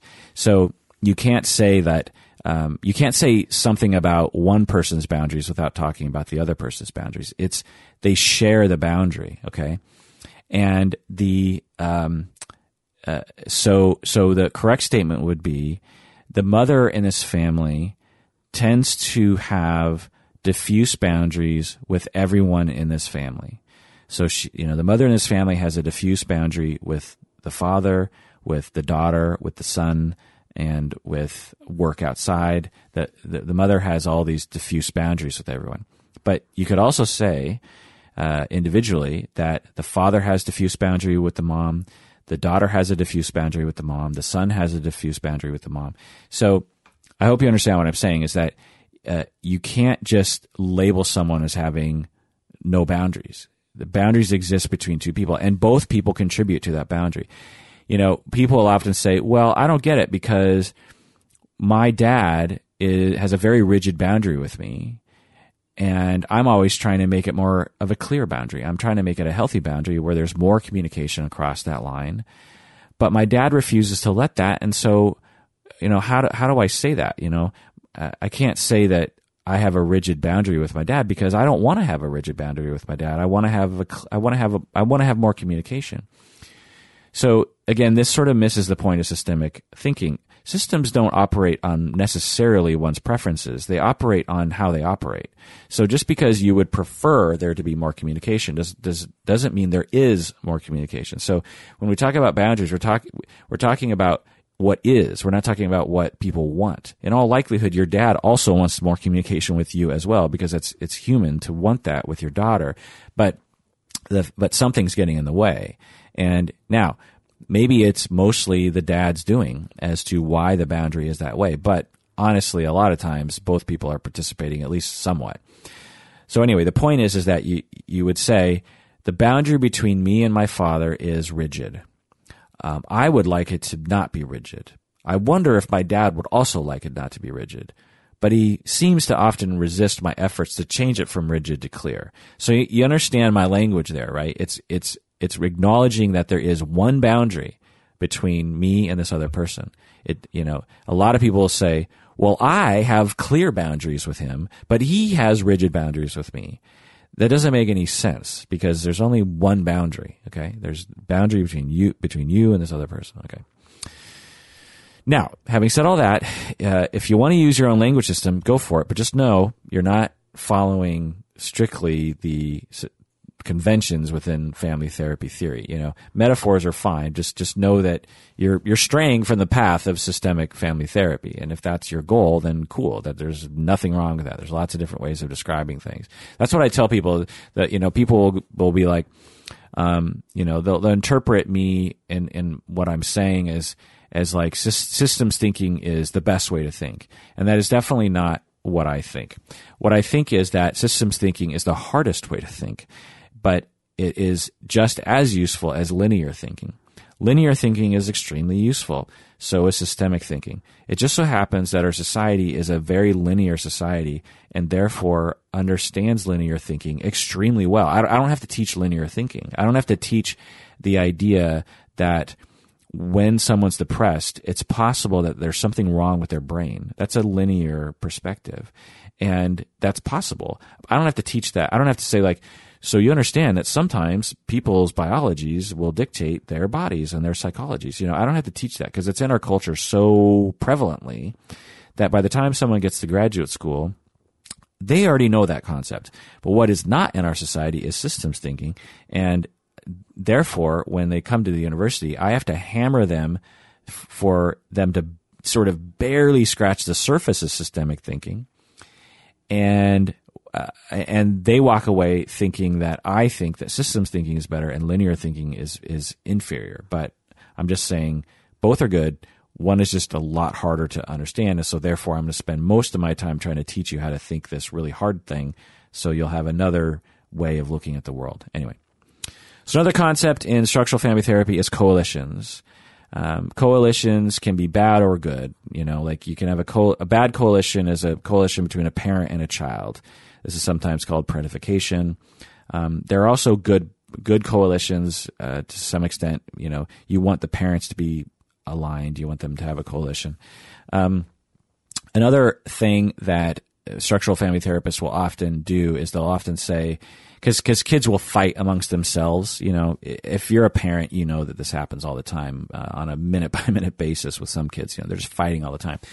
Well, structural family therapists will will direct families to allow the kids to work it out amongst themselves and to not have the parents interfere. It's not super rigid in that way, but a lot of a lot of structural family therapists will propose that. They'll just be like, you know, they'll however they get there, they'll they'll try to get the the parents to just let the parents work let the kids work it out. Unless it's like really dire, then step in.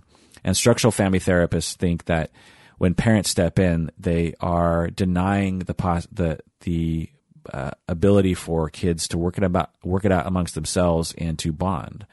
So so there's that. Um, another important, frequent uh, stressor that structural family therapists will identify is that when children grow up and actually leave the family home, they should be able to leave the family home without having to worry about their family of origin. They should be able to launch into the world and not have to turn back to care for their own families. Um, again, this is kind of a cultural uh, Western notion, right? Um, and not necessarily uh, the optimal way to live for everyone around the globe. So that should be considered. Um, okay, so there's also this concept of detouring, which is when a family member avoids dealing with someone in their subsystem and goes outside of the subsystem due to conflicts in the subsystem or anxiety. So if you know a, a parent eh, you know has if if you have so say you have kids and you're in a marriage and you have a problem with your spouse and instead of just going directly to your spouse you go to your kid and vent to your kid. This is called detouring. It's called triangulation also but anyway and therapists try to help people not to detour. They try to help people deal directly with the people they have a problem with so the goals of structural family therapy are, are, are pretty simple goals in practice, but are really hard to achieve. They, they work, they assess boundaries and coalitions, alignments and hierarchy, and they try to make it optimal. You know, they want a strong marital bond. They want a clear boundary between parents and children. They want children to be bonded as peers. They want disengaged families to interact more, and they want enmeshed families to differentiate. Uh, structural family therapists are all also interested in context and marginalization. They want to assess that and you know be sensitive to it and maybe try to account for it. And structural family therapists are also interested in process. They want to look at the structure, the process, the routines, the behavioral sequences, and change it to a more healthy way. Okay, so let's go on with the practice here for a bit. Let's talk about the specific areas of practice. Okay, so the practice of structural family therapy. Number one is joining. Now, this is the, the, perhaps the most misunderstood concept in family therapy. It drives me crazy. People often consider joining to be building rapport, but it is not just building rapport. People will say, uh, I'll say like, you know, how's your relationship with the family, eh, with your family client? They'll be like, oh, you know, I've I've joined really well. You know, I think I think things are going well between us. And I'm like, uh, what do you mean by that? I'll just like, that's not joining. It's you you've built good rapport. It sounds like you're saying you've built good rapport. That's great. It's imp- very important, but joining is much more complicated than that. Think of joining like this. Um, it's like an anthropologist who studies cultures and researches, and they want to study a, a particular culture. So they they need to join with that with that group of people and that culture. They need to go to that culture, people of that culture. They need to join them where they are. They don't force the people of that culture to come to them. The anthropologist goes to those people and actually embeds themselves in that culture. That, you know, to try to fully understand them, they have to hang out with them while these people are free to act the way they would normally act. And you, as an anthropologist, in sort of a best case scenario, you might even become kind of a working part of their system. You might, um, you know, do you might become a part of you might become a role in their system. You you halfway adopt their culture and their beliefs and their routines, and you halfway become a part of that system. Again, you don't force them to come to your laboratory and make them dress and act and behave like you do. You have to go to them. And only then will you understand them, and only then will you be able to help them because you need to understand them to be able to help them. So that is joining. So when a therapist joins with a family system, it means that they go to the system and they, they become a part of the system. Building rapport, I guess, is, is definitely a part of that, but it's, it's a very small part of it. So equating joining with rapport is wrong. And uh, doing this demeans the whole institution of family therapy by reducing joining and the practice of family therapy to just being likable by your clients. It's extremely annoying to me. And it's like nails on a chalkboard when people use joining in this wrong way. We're family therapists and we should know what fucking joining means. It's a central concept to systems thinking. And many have lost their way on this. It's like saying, you know, an American anthropologist goes to Papua New Guinea to study their culture and he shows them the magic of his cell phone, which causes them, these people in Papua New Guinea, to be really interested in him because they've never seen a cell phone before and he has now joined the tribe. No, he has not joined the tribe. He has merely gotten their attention with his cell phone and he's been likable. I don't know if people in Papua New Guinea have cell phones. Maybe they do. But, but the point is, I hope you understand what I'm saying. To join a family system, you have to enter their world and get them to truly accept you as one of them. And then only then will you be able to really see the true nature of the system and be able to know what's happening and therefore be able to help them. That's joining the system. I mean, the word joining, that doesn't sound like rapport, right? It sounds like what it is, right? Joining the system sounds like becoming a part of the system. Uh, rapport, I suppose, might be part of that, like I said, but so the, the description is in the word, joining, okay? This is a subtle process and it takes time and charisma and confidence in your charisma. You have, you, you basically become a temporary member of the family. You have a role. You emphasize the aspects of your personality and experiences that are in sync with the family. This is what Minuchin said for us to do. This is what he did. So if the family is really into fishing, then then you know you try to emphasize the part of your you and your personality that might like to go fishing. If the family talk, talks very quickly, then you try to talk very quickly as well. Um, you also have to be non-judgmental in your attitude and in your behavior, and you seek to understand them, and you provide empathy. So this is part. So people often reduce joining just to this one tiny aspect of joining, which is providing empathy. Uh, empathy does not equal joining. It's like saying that um, my toe equals me, right? It's like if I cut off my toe and sent it to work to teach, people would turn to my toe and go like, "Thank you, Kirk, for coming to work." That's my that, that's just my toe. It's a part of me, but it's it's just my toe. Uh, that's like it's just, that's the same as saying joining is building rapport and providing empathy. It's it's no, it's not. It's just the toe. So Minuchin and solution, uh, not solution focus, god damn it, uh, structural family therapists, Minuchin and other structural family therapists say that you need to be equal to the highest person in power um, to provide a leadership position. This is part of joining. So joining not only means joining the system as a part of the system, but it also means that you establish yourself as, as sort of being equal to the highest person in power. So that's often like a parent. Um, I'm not so sure about that. Uh, Minuchin definitely and, and other structural family therapists were into that in terms of the, the sort of power play of, of family therapy. But uh, as a family therapist myself, I've definitely been successful at um, while not necessarily being in the most powerful position. Structural family therapists join with different subsystems sometimes. So they are concentrating on joining the overall system, but they're also concentrated on joining particular parts of the system. Like they might join with the kids or they might join with the parents. And they can do this with or without the other subsystems in the room. So sometimes some structural family therapists will spend some time joining with the kids while the parents watch. And, and there's some benefit to that. Um, incidentally, there's other words that bother me. I, am in the middle of a, a, bunch of correcting a bunch of papers from students, and there's other words that people use that, that just bother me. Uh, one word is constantly. I, I, I, whenever I hear this word, I, I, always say this word is exaggeratory. Um, you know, people will say like, uh, the mother is constantly on the back of the kids, or you know, the, the father is constantly getting angry, and it's like that's impossible. No, no one is constantly getting angry, right? That, know, if you want to talk that way, uh, fine.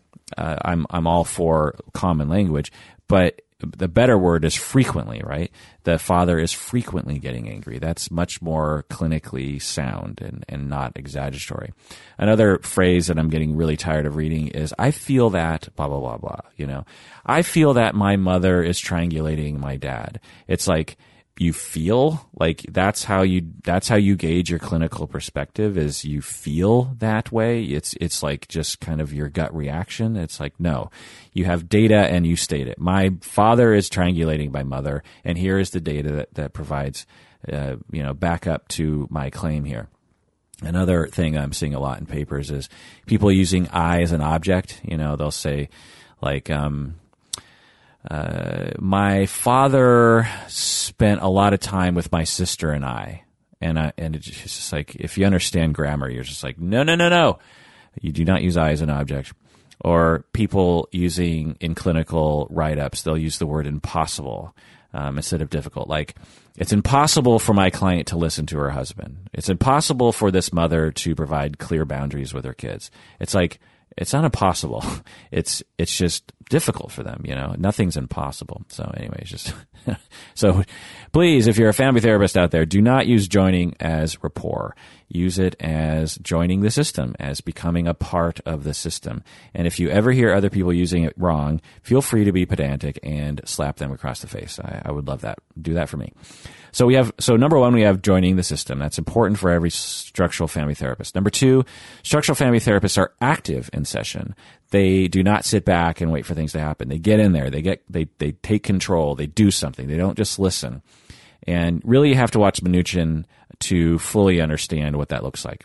Number three, structural family therapists use genograms. These are like family trees, uh, but they're focused on structural family therapy concepts like boundaries and coalitions and this sort of thing. They also use what they call mapping, which is like a structural diagram. Like if if the if the mother and the teenage boy are at the top of the hierarchy, then you put them at the top of the diagram. And then if the father is below the mother, then you put him physically below the mother. And if, you know, it's like, and then you have boundary, uh, markers and stuff. You kind of have to see them. So just look up structural family therapy mapping on Google and you can see that. Um, so again, number one, we have joining. Number two, uh, structural family therapists are active. Number three, they use genograms. Number four, they use enactments. These are this is a central technique in structural family therapy, and here's how it works. You basically ask the family to do a here and now role play of the problem. For example, you might say, "Show me how you tell your son how to do his chores." You know, it's like I hear you having trouble with your kid and him doing chores. Show me how you tell him to do it. You know, have that have a conversation about it right in front of me or show me how you parents discuss parenting decisions so this is a way of seeing exactly the structure, exactly the behavioral sequence that families have. And you need to actually watch this. You can't just have them describe it. You can't have them come to you and say, so, you know, we're having a really hard time uh, talking about parenting. You actually have to observe it, right? You have to see it happen. You have to see the behavioral sequence. Um, otherwise, you'll never really know what the problem is. And believe me, take it from me after 20 something years as a therapist, when you hear someone describe the way they interact with someone, you will get either just like a few percentile, you know, bits of the actual interaction, or you'll get none. The way people narrativize their experiences, particularly conflicts, uh, you will find if if you've ever been a therapist before, you I hope you know this that people distort it from their own emotional place, and they'll they'll be hundred percent convinced. I've talked with you know, it's it's just a common scenario where I t- I'll talk with a conflictual couple, and they'll talk about a fight they were in, and the more undifferentiated they, they are, the the more opposite their their narratives are. They'll be like, and you know, and then she said this, and then she's like, I never said that, and he's like, Oh my God, you totally said that, and she's like, I never said that, and it, and you know, it they would put a billion dollars on the line betting that they did not say that or that they did say that. Well, one of them's wrong and one of them's right, and and then this will go on and on. It'll every detail will be sort of fought over in this way, and there, you know some people are just lying or manipulating, but for the most part, that's how they remember it. It's, you know, memory is an emotional thing. And so they think that. So, uh, if you, as a therapist, just get someone's description of something, you, you have, you really have no idea what actually happened. So you actually have to watch it happen. And, you know, uh, you can't go to their house and actually spy on them. So you have to ask, ask them to do it in session. And this is something that drives me crazy about, um, individual counselors is that when they are talking, when they only treat individuals and they hear these individual descriptions of people, you know, someone comes in and is like, oh my God, my husband, he did this and he did that and he did that. And it's really seductive to believe that narrative. It's very difficult unless you're really good at keeping your countertransference in line. It's really hard to say to yourself, well, my client might not be seeing this correctly. My client might be distorting the situation. I wonder what I would see if I was actually there. It's, it's hard to do that. Some therapists are really good at this, some therapists are not, and it really drives me nuts. Uh, because uh, essentially, uh, it, it's just such an obvious thing, right? Of course, clients or humans are going to distort their memories, particularly around conflictual emotional things, right? But somehow there's this whole subsection or percentile, you know, sizable group of therapists who just don't understand that, uh, or at least only understand it intellectually and actually don't enact that in their assessments of what people are saying. Now, this isn't to say that we're supposed to be skeptical of everything our clients say. It, but it is to say that if we're really going to help people, we really need to know what's really happening. We can't just take people's word for it, right? So anyway, um, number five, we have focusing on the executive sub- subsystem by structural family therapists. Structural family therapists are very interested in the parents. They're very interested in making sure that the parents are at the top of the hierarchy, know what they're doing, are in control, are confident, have a system, um, you know, are have clear boundaries. Because structural family therapists understand or believe that it all the, the entire family stands on the strength of the executive subsystem, the parents. Um, they're often the ones who have the greatest ability to change the structure. They're often the ones who have, who are you know the most willing to change, and the, they're often the ones who can implement changes in between sessions and beyond therapy. Number six is structural family therapists are not interested in the past and they're only interested in the present, as I've been talking about before. They don't focus on the past; they try to change the present, and they try to set up a new structure and that will help things work out more uh, better.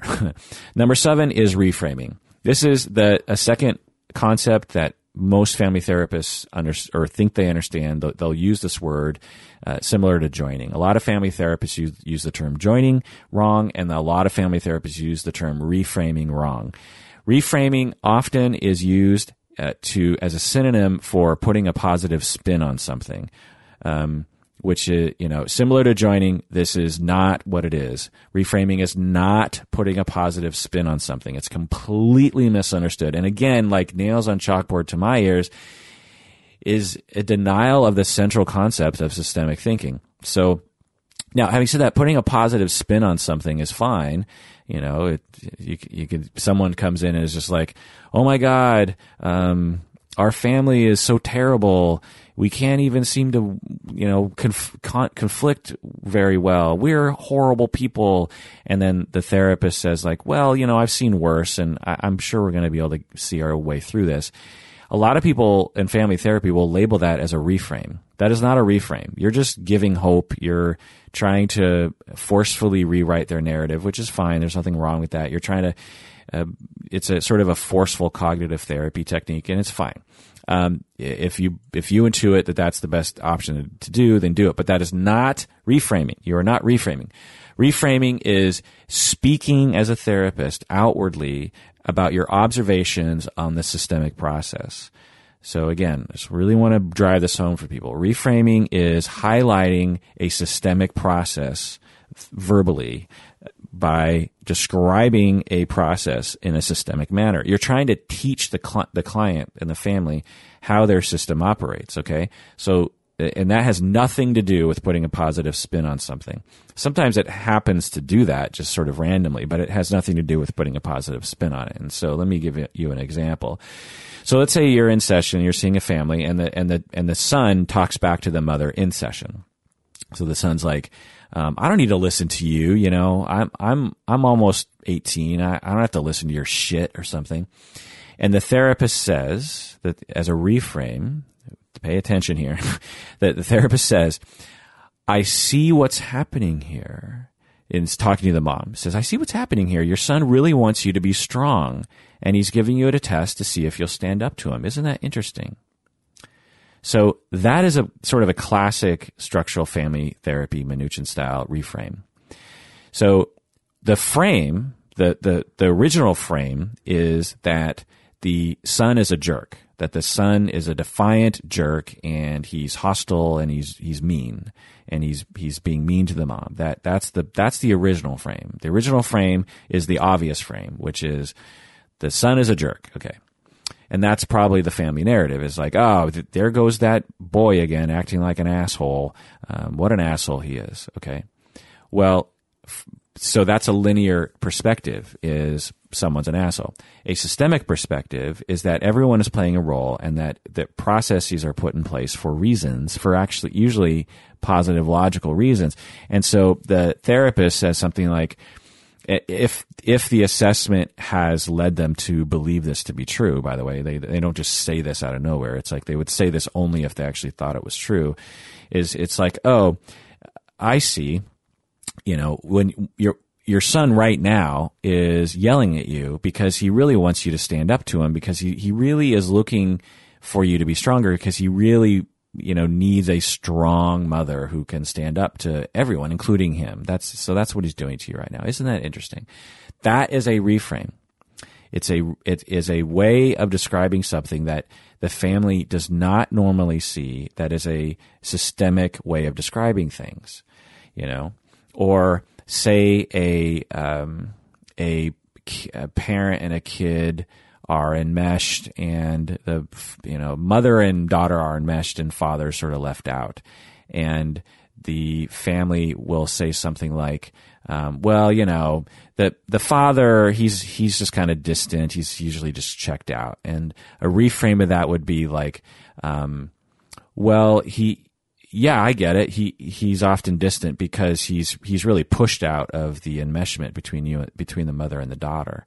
Uh, there's no room for him between you know because there's there's just there's just no room for him in the enmeshment that the that the mother and daughter have. So that's a reframe. You're reframing it as a systemic notion, and you need to build rapport, and you need to join with a family before you confront in that way. And Minuchin did this very quickly. You know, within like 10 minutes of a session, he would have joined, he would have built rapport, and he would slam families with stuff like this. And again, because he had this accent, it came across to people like, well, maybe he just doesn't understand what he's saying. You know, the, the bluntness of what he's saying. It, maybe it's just because he he he doesn't understand English that well, and I, he used that I think to his advantage.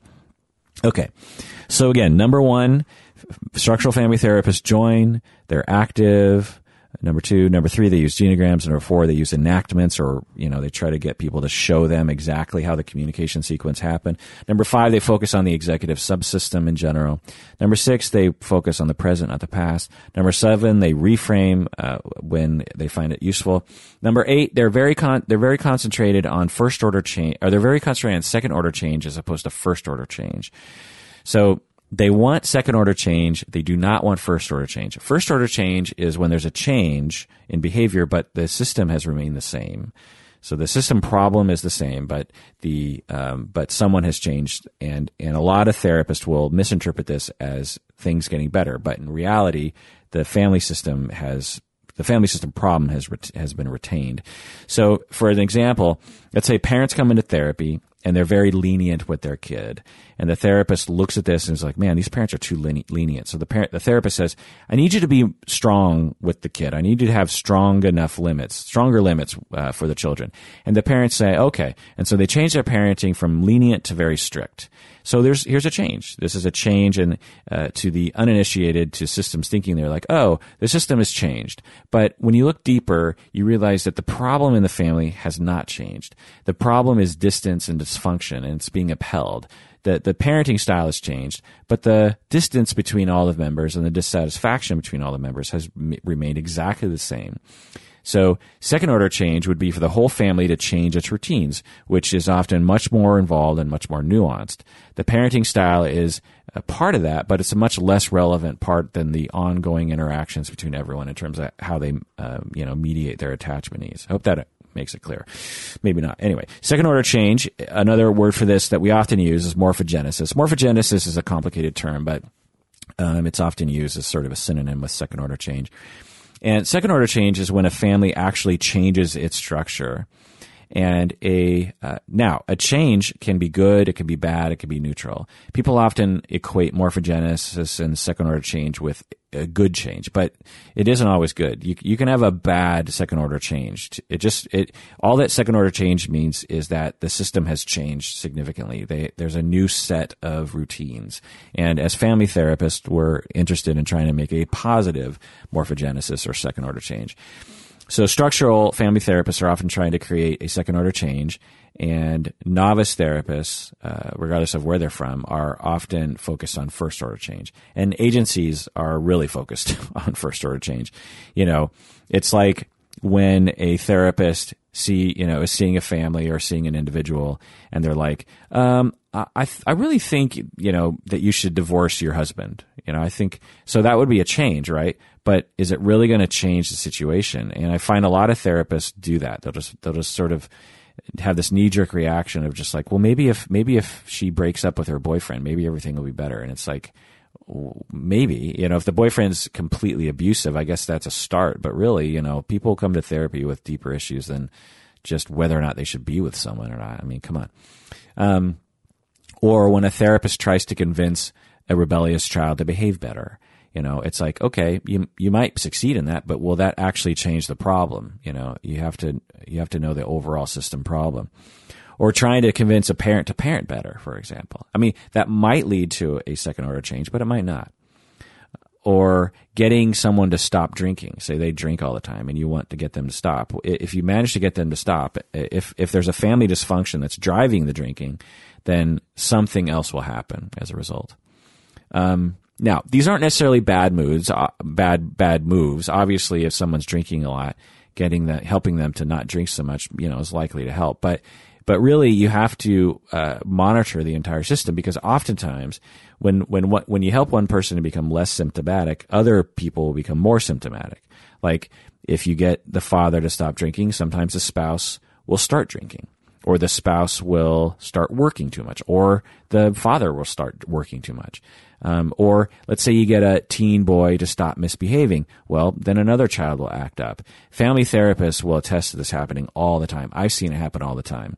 You know, if, if I focus on first order change and I, and I convince, you know, I, I once had this family where um, there were three kids, and the oldest kid was was highly defiant, very hostile toward the parents, and the two younger kids were were angels, which is just like great, and you know, and so it's, it's like it's interesting that we have two angels and one devil, right? And so I spent all this time on the older kid, and eventually the older kid, after about six months, started behaving better. And lo and behold, within weeks, the middle child became worse than the first child.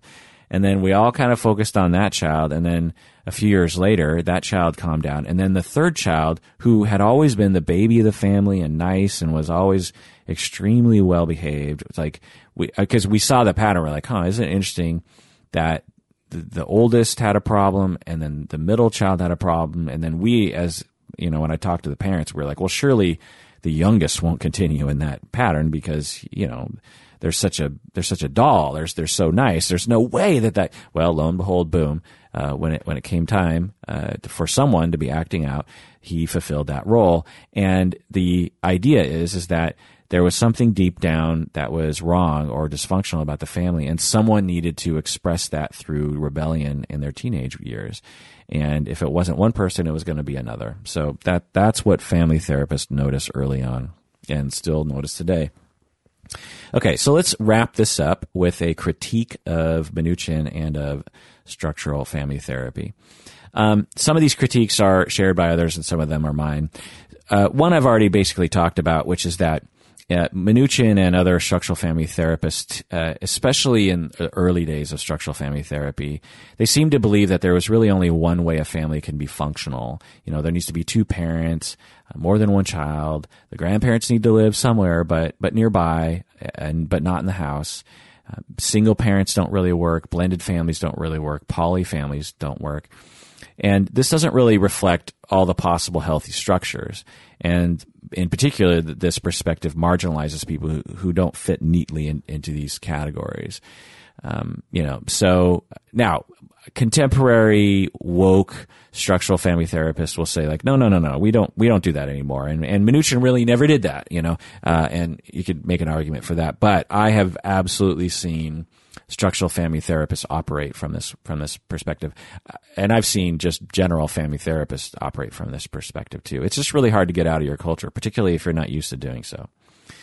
Structural family therapy, another critique is that it's a modern theory and approach as opposed to a postmodern, meaning that they, uh, in its uh, certain proponents of structural family therapy, particularly in the beginning, gave off a vibe that they have an objective view of reality that the clinician has a objective view of what the family is and what it isn't and what the and what's dysfunctional and what the path towards functionality is and would therefore become pretty prescriptive would be like this you know I've seen the problem and I know the problem I'm an expert you know it's top down and here's what you have to do to to make it better and um, now do also uh, structural family therapists operate this way? No, but it definitely has that vibe, and Minuchin definitely had that vibe. Now, is that a problem? Might there's pros and cons to that. Um, so, I, postmodernists will be like, "Oh, of course that's wrong. Modernism is terrible. Object, there's no objective reality," and I I'm fully on board with those points of view. But at the same time, uh, being married to a philosophy as opposed to what helps is not the way to go. And sometimes top down help helps. Just because top down sounds bad, especially in our current cultural milieu, it's not necessarily bad. We just we just have to consider that. We just have to monitor that not overpower clients and just check in and make sure that we're actually helping our clients. If again, if top down is helpful, do it. If top down is not helpful, don't do it. That's that's the point. I I always hammer this into my students is it's there's not there's no appropriate style of therapy. There's no right and wrong. There's no rules or very few rules anyway. Um, you know, like one of the rules is don't have sex with your clients. But, you know, aside from some weird kind of behaviors like that, it's like there's not a lot of rules uh, and you're free to do what you want to do. And the guide you should follow is helpfulness. Is it helpful? Not appropriateness or theoretically sound. It should be do what's helpful. So anyway, um, structural family therapists might miss the real problem It's not super focused on attachment, for example. And so if you're really focused on hierarchy and boundaries and the processes, and you're not really mindful of attachment, then you might miss the real problem. But again, I imagine a lot of structural family therapists would say, well, that's the main point, but it's not explicit in the theory, if that makes any sense. Not like EFT. Also, there, another critique that I would have is that once the structure has been established as good, the family may still have all the problems that they had before. And it's basically related to what I was saying before. And the last critique I have of structural family therapy, I, it, I think is actually a common problem is that it it can promote power struggles between you and the and the client. So structural family therapy is great with Minuchin when he when he would do demonstrations because the so basically as I was talking about before, the demonstrations would be that Minuchin would travel to say San Diego and six months in advance, the local you know, Association of Marriage and Family Therapy would be like, oh my God, Salvador Minuchin is coming. And hundreds of people would buy tickets and blah, blah, blah. And then there would be this call for like, well, he's looking to do a demonstration on an actual family. Does anyone in the San Diego area have a family that they'd be willing to bring into the conference? And so a bunch of people say, yeah, I, I, I have a family that I'm kind of struggling with and blah, blah, blah. And then they, yeah, I guess, get the consent forms and all that stuff and they bring the family in. Well, how do you bring a family into a conference? Well, uh, you have to tell the, the clients. You have to be like, so, um, you know, so the so this is me talking to a family. I'm like, so I have a great opportunity coming up, and it's totally up to you. But a uh, you know a, a very renowned figure in family therapy is coming to San Diego, and he's having a conference, and I want to offer this up to you as an opportunity to have a session with him. And I'll, you know, you'll meet at the conference center. You, you sign consent forms. It's going to be, it's going to be filmed, and people are going to watch this people are going to be you know seeing it uh, on the other side and uh, of of uh, you know a one way mirror kind of situation. And it, it, how does that sound to you? And so some families will be you know. So imagine the family that would be interested in that because I wouldn't be interested in that. I'd be like, fuck you. I'm not going to be filmed in session. That's that's awful. You know, I'm too private for that. But you know, some people are like, yeah, sure. So so they go in and they're being told that they have no idea who Minuchin is, right? Because they're not family therapy, but but they're being primed to believe that Minuchin is like the Freud of family therapy, which he you know would often be described as. And so, you know, they go into this session going like, man, this guy's a god, you know. And so Minuchin would walk into the room all already revered and respected and kind of feared in some way. And you can kind of see that in the demonstrations that Minuchin would walk into. And so Minuchin uh, walked in with power. He he had power walking into it.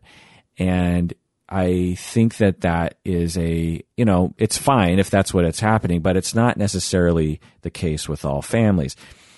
If you're a family therapist, you know that some families don't respect you at all and you really have to earn it. And even then they never really even when you're pretty good at doing you know earning respect they still don't give you respect. And so you walk into the room as a family therapist and it's just hard to do anything because no one is listening to you.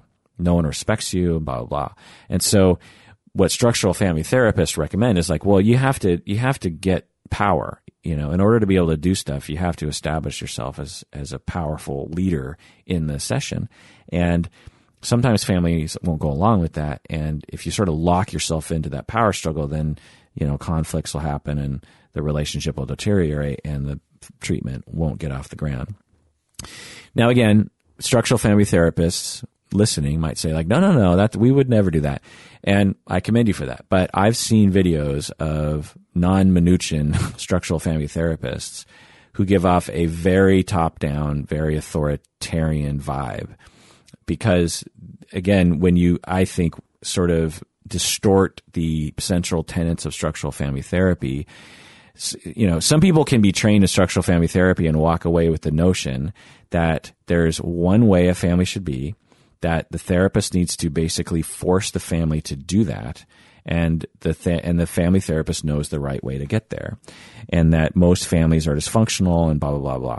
And so uh, I've seen structural family therapists do demonstrations, either you know filmed or otherwise, in which they they just they have a very bad attitude, in my opinion, and the clients detect it. They're just like, "Geez, I think this therapist is judging me a lot." So I I think that um, uh, that's a valid critique, and it's something I think structural family therapists can avoid.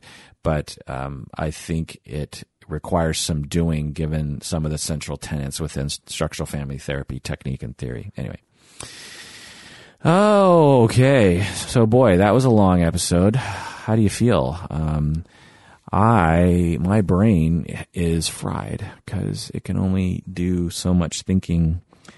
Um, uh, uh, I can only do so much thinking. so that's my deep dive on Salvador Minuchin and structural family therapy. Let me know what you think. Did you like this episode? Let me know because I hope you did. Well, that does it for that episode of Psychology in Seattle. Thanks for joining me. Please take care of yourself because, and have good structures, you know, have helpful structures and help other people with their structures because, and their routines. And remember, joining does not equal rapport and re- reframing does not mean putting a positive spin. And don't use the word, don't use the phrase I feel in your clinical assessments. Don't use I as an object. Don't use the word constantly as a word for frequently. And don't use the word impossible when difficult is a better word to use. Because you deserve it.